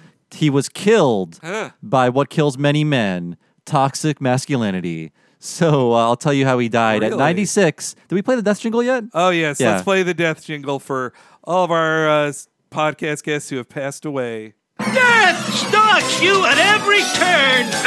Ah, there it is, death. So died in 2011 at the age of 96. Uh, this is according to Wikipedia, and this is cited. Uh, he was 96. According to his family, he had been sick for a week but refused to see a doctor. They added that he had been performing his daily workout routine the day before his death. so wow. uh, see a doctor if you're old and sick, folks. Um, when I was like, before I read the Jim Henson uh, biography, the really big one that came out like uh, six or seven years ago, I was like, oh, he had cancer, right? It's like, no, he just had a regular like flu and he just never went to the doctor and that's what killed him. It's like he was just done. I mean, he was 50. Jack LaLanne was 96. He was on his way out anyways, but still. Man, boy, just being a tough guy. Uh, you're gonna make me want to go to the doctor more. I, I don't. Henry, I can't run this podcast network myself. Uh, I'm fine, Bob. Don't. I- I'm. I. I don't need no stinking doctor. Leave that sawbones alone. I don't like that Dr. Stupid. All I know is if any of us get sick, our country will take care of us. Oh yes, so not going to be thrown to the wolves. Uh, Jack LaLanne, I do like too that Lisa and Bart instantly recognize Jack LaLanne and know exactly who he is. I mean, I'd seen him on like infomercials and stuff too as a kid. Like he'd he'd be on some fitness system or whatever. Uh, I think after the George Foreman grill, he was doing the Jack LaLanne juicer. I think that was one of his. Uh, they mentioned it on the commentary. They're like, oh, at the time of the commentary, he was still alive, and they're like, I just saw him selling some juicer. And uh, yeah, I'm looking at most of his stunts. Most of them involved him pulling boats Ah, while swimming. Man, they're really, you know, good, smart fit there. And looks like Jack LaLanne was definitely ready to to play around. Also, I saw that like he's kind of a Bay Area icon for uh, being Bob living in the Bay Area. His the first gym he opened, which was apparently one of the first gyms or gyms in uh, in U.S. history, was open in Oakland, California. Wow, okay. Yeah. I think he was also so healthy and uh, you know lived so long because he was short. Oh, uh, tall see. people like me suffer so many health problems from our tallness. It's not fair. To be to be compact, what a dream that would be. So comfortable on all the planes. But what kind of life is that? That's a Is that really living? judged By Yeah. yes, yeah. No, actually, man, I see, I see little people on planes, and I'm like, boy, I'd like to. Uh, I wish I was five foot one. Sometimes, at least when I'm on a plane, I wish I was. Yeah, like my uh, my girlfriend uh, in front of the show, Nina. She's a foot shorter than me, and I think we had to tell her like, no, flying on planes is very uncomfortable. it's like, what? You can't just curl up in a seat? Like, no. So yes, the boat hits them. They do the "paint me like your French girls" joke, which everybody was doing at the time, and of course they have it be a joke about uh, "don't ask, don't tell" as well. All the because Smithers is gay, you see, and uh, that's unnatural. But uh, and also Burns isn't naked, but Skinner is, uh, or sorry, Smithers is drawing him naked. Yes, yeah, which at the very least fits with how he's drawn nude in Brush with Greatness. Brush right? with Greatness. Yes, including all the liver spots. Yeah, yeah. His, his bony old behind is uh, never looked better. Got a type. the kids uh, think they're saved by Jack LaLanne, but Jack LaLanne just tears off the front of the boat. He's too strong, and uh, seemingly he just leaves them to drown. Then the boat capsizes in the Titanic style, where they're all hanging on to the back of the boat. So it's fully a Titanic parody, not just the uh, smashing into it bit there. I'm just thinking of all of the work the animators are having to do. Just like, okay, we'll draw a boat full of people sinking, and then coming back up, and then sinking again over and over again. You can do that, right? Make sure you can see all the people on the boat too. Uh, boy, that sounds really hard. Yeah, and and also bouncing on a bunch of springs. Okay, wait. Let's talk about Sea Captain's eyes. Let's talk about this. Okay, finally. So he has two glass eyes. This is established from now on. At the very least, you could say maybe he had one or both eyes in previous scenes, but at least from this point forward, he is established to have two glass eyes and he can't see anything. Let's remember this every time we see Sea Captain and he does anything that shows he has sight. We're gonna bring it up every time. I just thought this was a Family Guy joke because I remember there's a uh, like a sea captain character in Family Guy who has four peg appendages and also two glass eyes. Oh yes, yeah. so I, I just remember two glass eyes being a Family Guy joke. So I was surprised when I saw it here. I like him tapping his glass eyes with his corncob Yeah. pipe. That's cute. Nice little foley in there. But but yes, I mean they they even joke on the commentary. They have not kept up with the joke that Sea Captain has two glass eyes, which again you- that means you're blind. Yeah. But yes, uh, as all the old people are about to drown, Abe has a nice speech. This is all Bart's fault. Hit him. I blame him. Kill us all. I want some taquitos. Leave him alone. Sure, Bart's responsible for our deaths, but he gave us the most fun we had in 20 years. So before we go to our watery graves, I think that. So like all those old people are just dead of pneumonia the next day, right? That's the thing, yes. Even though they are splashed back up, I would think the stress and the cold of all that water kills all of them. They're almost definitely dead. we can only hope. Uh, also, I mean, they also have to cheat a bit that, like, how far out to sea are they? And, like, the, uh, you, you ask a lot more questions about the Springfield seaport. I mean, honestly, the Mike Scully years are marked by the amount of times people go out to sea. It really is, yeah. What's going on with that? And they're not on the Honey Bunch, though. I don't think. I think that's uh, that's a the ship of lost souls is a different ship that Sea Captain owns. And then we'll have like Weekend at Burnsies, I think, next season, where they go out on the boat and then like kill everybody in the net under Yeah. them. Do they all get rich and buy boats on this? Simpsons? Could be the middle-aged boat years, like the midlife boat crisis.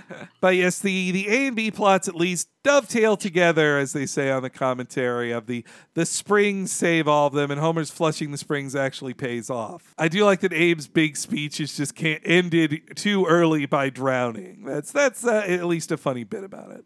And yes, we get to the end, and they have kind of a schmaltzy ending that I think in a very ADR line they try to add an extra joke in. yeah, by by killing Abe, seemingly.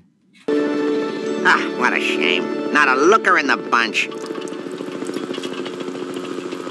So, you working tomorrow at the home, Bart? Well, I finished my community service, Oh, right. but I could swing by after school. I'll bring the limo stick. Hot diggity! La la la la la la la! Hey, stop shaking the harness. Hello, can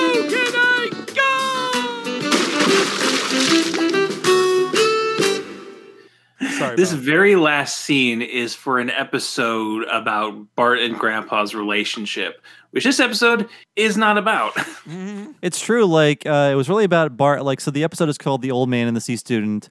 Presumably about one old man and Bart, but really it's Bart's relationship with the elderly in general. And then at the end, it's like, oh no, actually, it was really about Bart and Grandpa. When I think uh, the Grum, the uh, Flying Hellfish episode was much more about that. Oh yeah. than this. Yeah, this uh, it it just kind of pulls it out at the last second for like some schmaltzy stuff between Bart and Grandpa. Also, like, yeah, of course Bart's never coming back to the old folks' home. Like, no way. Uh, especially not after Abe drops him back in the water. Yeah, it's uh, it's just trying to pull out some pull at some heartstrings at the very last moment. Uh, It's not, and it isn't particularly earned. And then it just smashes into a like uh, the, the Beatles parody where it's they do the NRBQ cover, but it's also the Hard Day's Night uh, record uh, cover with the Simpsons on it, which is it's cute, but it's just like uh, like sure, fine. I think it was at the end of the day they spent all that money on the cover. They're like, we Yeah. gotta we gotta play it over the credits too. So somebody design a Beatles parody cover. I mean, they love the Beatles in this era. Uh, the Simpsons, no matter who the showrunner is, loves to make Beatles references. I I, I do think it's a good design on the bar a Bart Days night, but though. I guess uh, I can't pitch a better parody there. Oh yeah, was it Bart Days Nights? That's Yeah. right. I guess Bart and Hard kind of sounds similar. Kind of, yeah. You can, it works. I'd call it a Hard Days Simpsons. That's what I'd say. But uh, uh, but yeah, it's a a real tangled episode. Uh, one of, like definitely feels like end of the year kind of thing. But there's there are funny gags in it. Lenny's eye injury is funny. Uh, there, I want some taquitos. Uh, there's there's good jokes in this, but it's a it's a real messy episode. yeah, there's good things for a clip show, but it just does not gel together. What I like is uh, I'm kind of nostalgic for jokes about this era of old people who are all dead now, pretty much. if they're not dead, they're uh, they're kicking off as we record this. But uh, I do enjoy that. I also think the Scully years don't do a lot with old timey jokes. So it's it's fun to see them again because I think the Harvard guys, uh, the Harvard showrunners, and Dave Mirkin too, they really love the uh, both the old timey jokes and the cruelty to old people jokes. Yes, and uh, we see that a lot here, which is mostly missing from Scully. Like Burns is barely a character in Scully's years. Thankfully, we'll get an episode with him next time. But it's just fun to see Burns again, even for like two jokes. Mm-hmm. So, Greg, you've been our guest. Please talk about uh, your amazing YouTube channel, what you're doing, where we can find it, and how we can support you. Uh, yeah, I have a YouTube channel called Pop Arena. The main show I do on there is Nick Knacks, which is a chronological look at every single show that aired on Nickelodeon. Uh, it has other programs too. I'm also uh, talking about uh, the Goosebumps series by R.L. Stine. I talk about uh, some very geeky subjects like Doctor Who, uh, but predominantly Nickelodeon history. Uh, you can find me on Twitter at pop underscore arena. And I have a Patreon if you are uh, exceptionally rich and feel like giving money to people who talk about cable.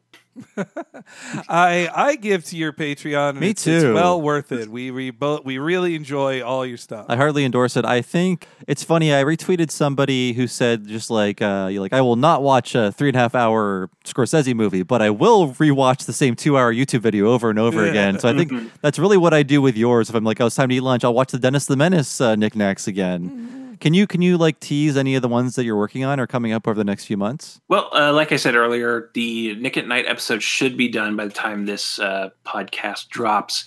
After that, we hit 1986, uh, which will give us a couple of odd shows, a couple of attempts to bring old 50s television off of Nick at Night onto Nickelodeon. Uh, but what excites me the most, uh, we got a couple of animated shows coming up uh, Mysterious Cities of Gold and Spartacus and the Sun Beneath the Sea. Two very Oh yeah. very odd, interesting, and fun shows that uh, I'm very looking forward to talking about. Uh, yeah, I'm looking forward to all the anime. Actually, uh, when I was in Vancouver recently, I think Henry and I were having an exchange on Twitter about uh, the two shows on Nickelodeon about koalas that were anime. So the Adventures of Little Koala and also the Nuzzles. Yeah, Noozles. Noozles, Noozles. Sorry, Nuzzle is a Yeah. word. Noozle is a fake word. Yeah, uh, Japan had like this huge koala boom. I think they they got a koala uh, at one of their zoos, and it became extremely popular. And so they started making koala-based media. No, you're uh, all the anime ones have been my favorites. I think because watching them, for me at least, has been this like return of memories that I had completely forgotten of. Just like my ages four, five, and six. I didn't remember when or wha- uh, how I watched these shows, but when I see the Little Prince opening or just like certain moments from it, I'm like, oh yeah, yeah, I remember all of this now. And like to know the the background on those productions, I I learned so much. You really put in the research, Greg, and uh, like Mhm. it, it shows. Like so, thank you so Yeah. much for all you do on Pop Arena. And in case our listeners are on the edge of their seats, I think we'd agreed that The Adventures of Little Koala is a superior koala show. Henry, you won me over. I watched the intro and I was like, oh, it's the Blue Penguins. I love Blue Penguins in anime and video games. That's all. I don't think I agree, guys. Oh, we'll see. I'm, I'm a Noozles man. Uh, all right. Well, we'll see Yeah. when we when you get when we get to 1988. We'll see Yeah. what happens. But uh, but thank you, Greg, so much. Thank you for having me. Yeah, thanks again. So thanks again to Greg, and make sure you check out his YouTube channel, Pop Arena. He's got a lot of stuff on there, but we're obviously big fans of the Nick Knacks episodes that he does. And if you want to hear more of Greg, he was also on our Doug episode of What a Cartoon. Yeah, that was a lot of fun to talk a Nick show with Mr. Nick Knacks. And I think he said he'll get to it in like five years. There's so much before Doug, but I can't wait. But as for us, if you want to support our show and get all of our episodes one week ahead of time and ad free, please go to patreon.com slash talking simpsons. If you sign up at the $5 level, you'll get just that, but also access to all of our exclusive paywall episodes, including all of our mini series and so, so much more. Too much to mention in this final wrap up of our podcast here, but I will tell you we are currently uh, reaching the end of Talking Futurama Season 2, Part 1. 10 episodes of Talking Futurama season 2 to get you through the end of the year. That's all happening on the Patreon and also over 100 bonus podcasts that you haven't heard if you have not been on the Patreon yet. But Henry will tell you what happens if you sign up at the $10 level. You'll get access to everything at the $5 level, of course, but also one extra long podcast every month. Our most recent one was over four hours long. Please, Henry, let people know what that is. Yes, if you enjoy our sister podcast, What a Cartoon, but wish we talked about a feature length film, we do that once a month for our $10 and up Patreon supporters. That's the What a Cartoon movie, where we talk about a different movie each month. Most recently, we did Toy Story, the Pixar original. Four hours and 15 minutes of chat about Toy Story. We did a ton of research. We did a ton of talking about this classic film for its 20, well, close to its 25th anniversary. Uh, and I think you'll really enjoy hearing that. And over 36 hours of previous What a Cartoon movies that you can only hear in full if you sign up at the $10 level or up your $5 pledge to 10 bucks at patreon.com slash talking simpsons so I've been one of your hosts, Bob Mackey. You can find me on Twitter as Bob Servo. I have another podcast, by the way. It is called Retronauts. A classic gaming podcast. Find it every Monday and occasionally on Friday at retronauts.com. And I should bring up the fact that our uh, Twitter account has recently been revamped. So you can follow us on Twitter, our podcast, at Talk Simpsons Pod. We'll keep you updated there as well if you want to follow that along with our Twitter accounts. And you can follow me on Twitter at H E N E R E Y G. I'm sure to tweet whenever new stuff comes out or when I promote stuff, like I promote our upcoming SF Sketchfest show. If you're in the Bay Area on January 14th, Tuesday, 8 p.m. at the Piano Fight Bar, me and Bob and maybe a special guest mm-hmm. will be talking about season one, celebrating the 30th anniversary of the first season of The Simpsons. We're going to be doing it live, live, live, live at SF Sketchfest. That's January 14th. Tuesday night, 8 p.m. at the Piano Fight Bar in San Francisco. Please check it out. And get your tickets now because it's a rather small venue, and our our first show there was basically standing room only. Yes, for you got to move Sketchfest. fast, buddy. Yes. So uh, that's it for us this week. We'll see you next week with Monty Can't Buy Me Love, and we will see you then.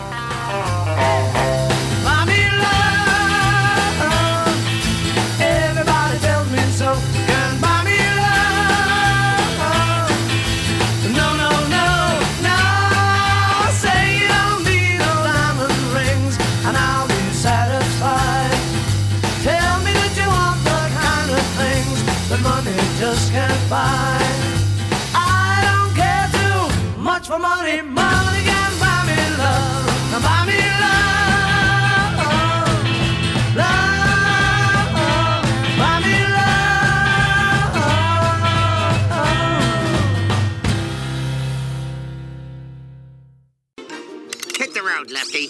You too, Rizzo. Oh, Cinnamon, don't make this harder than it already is.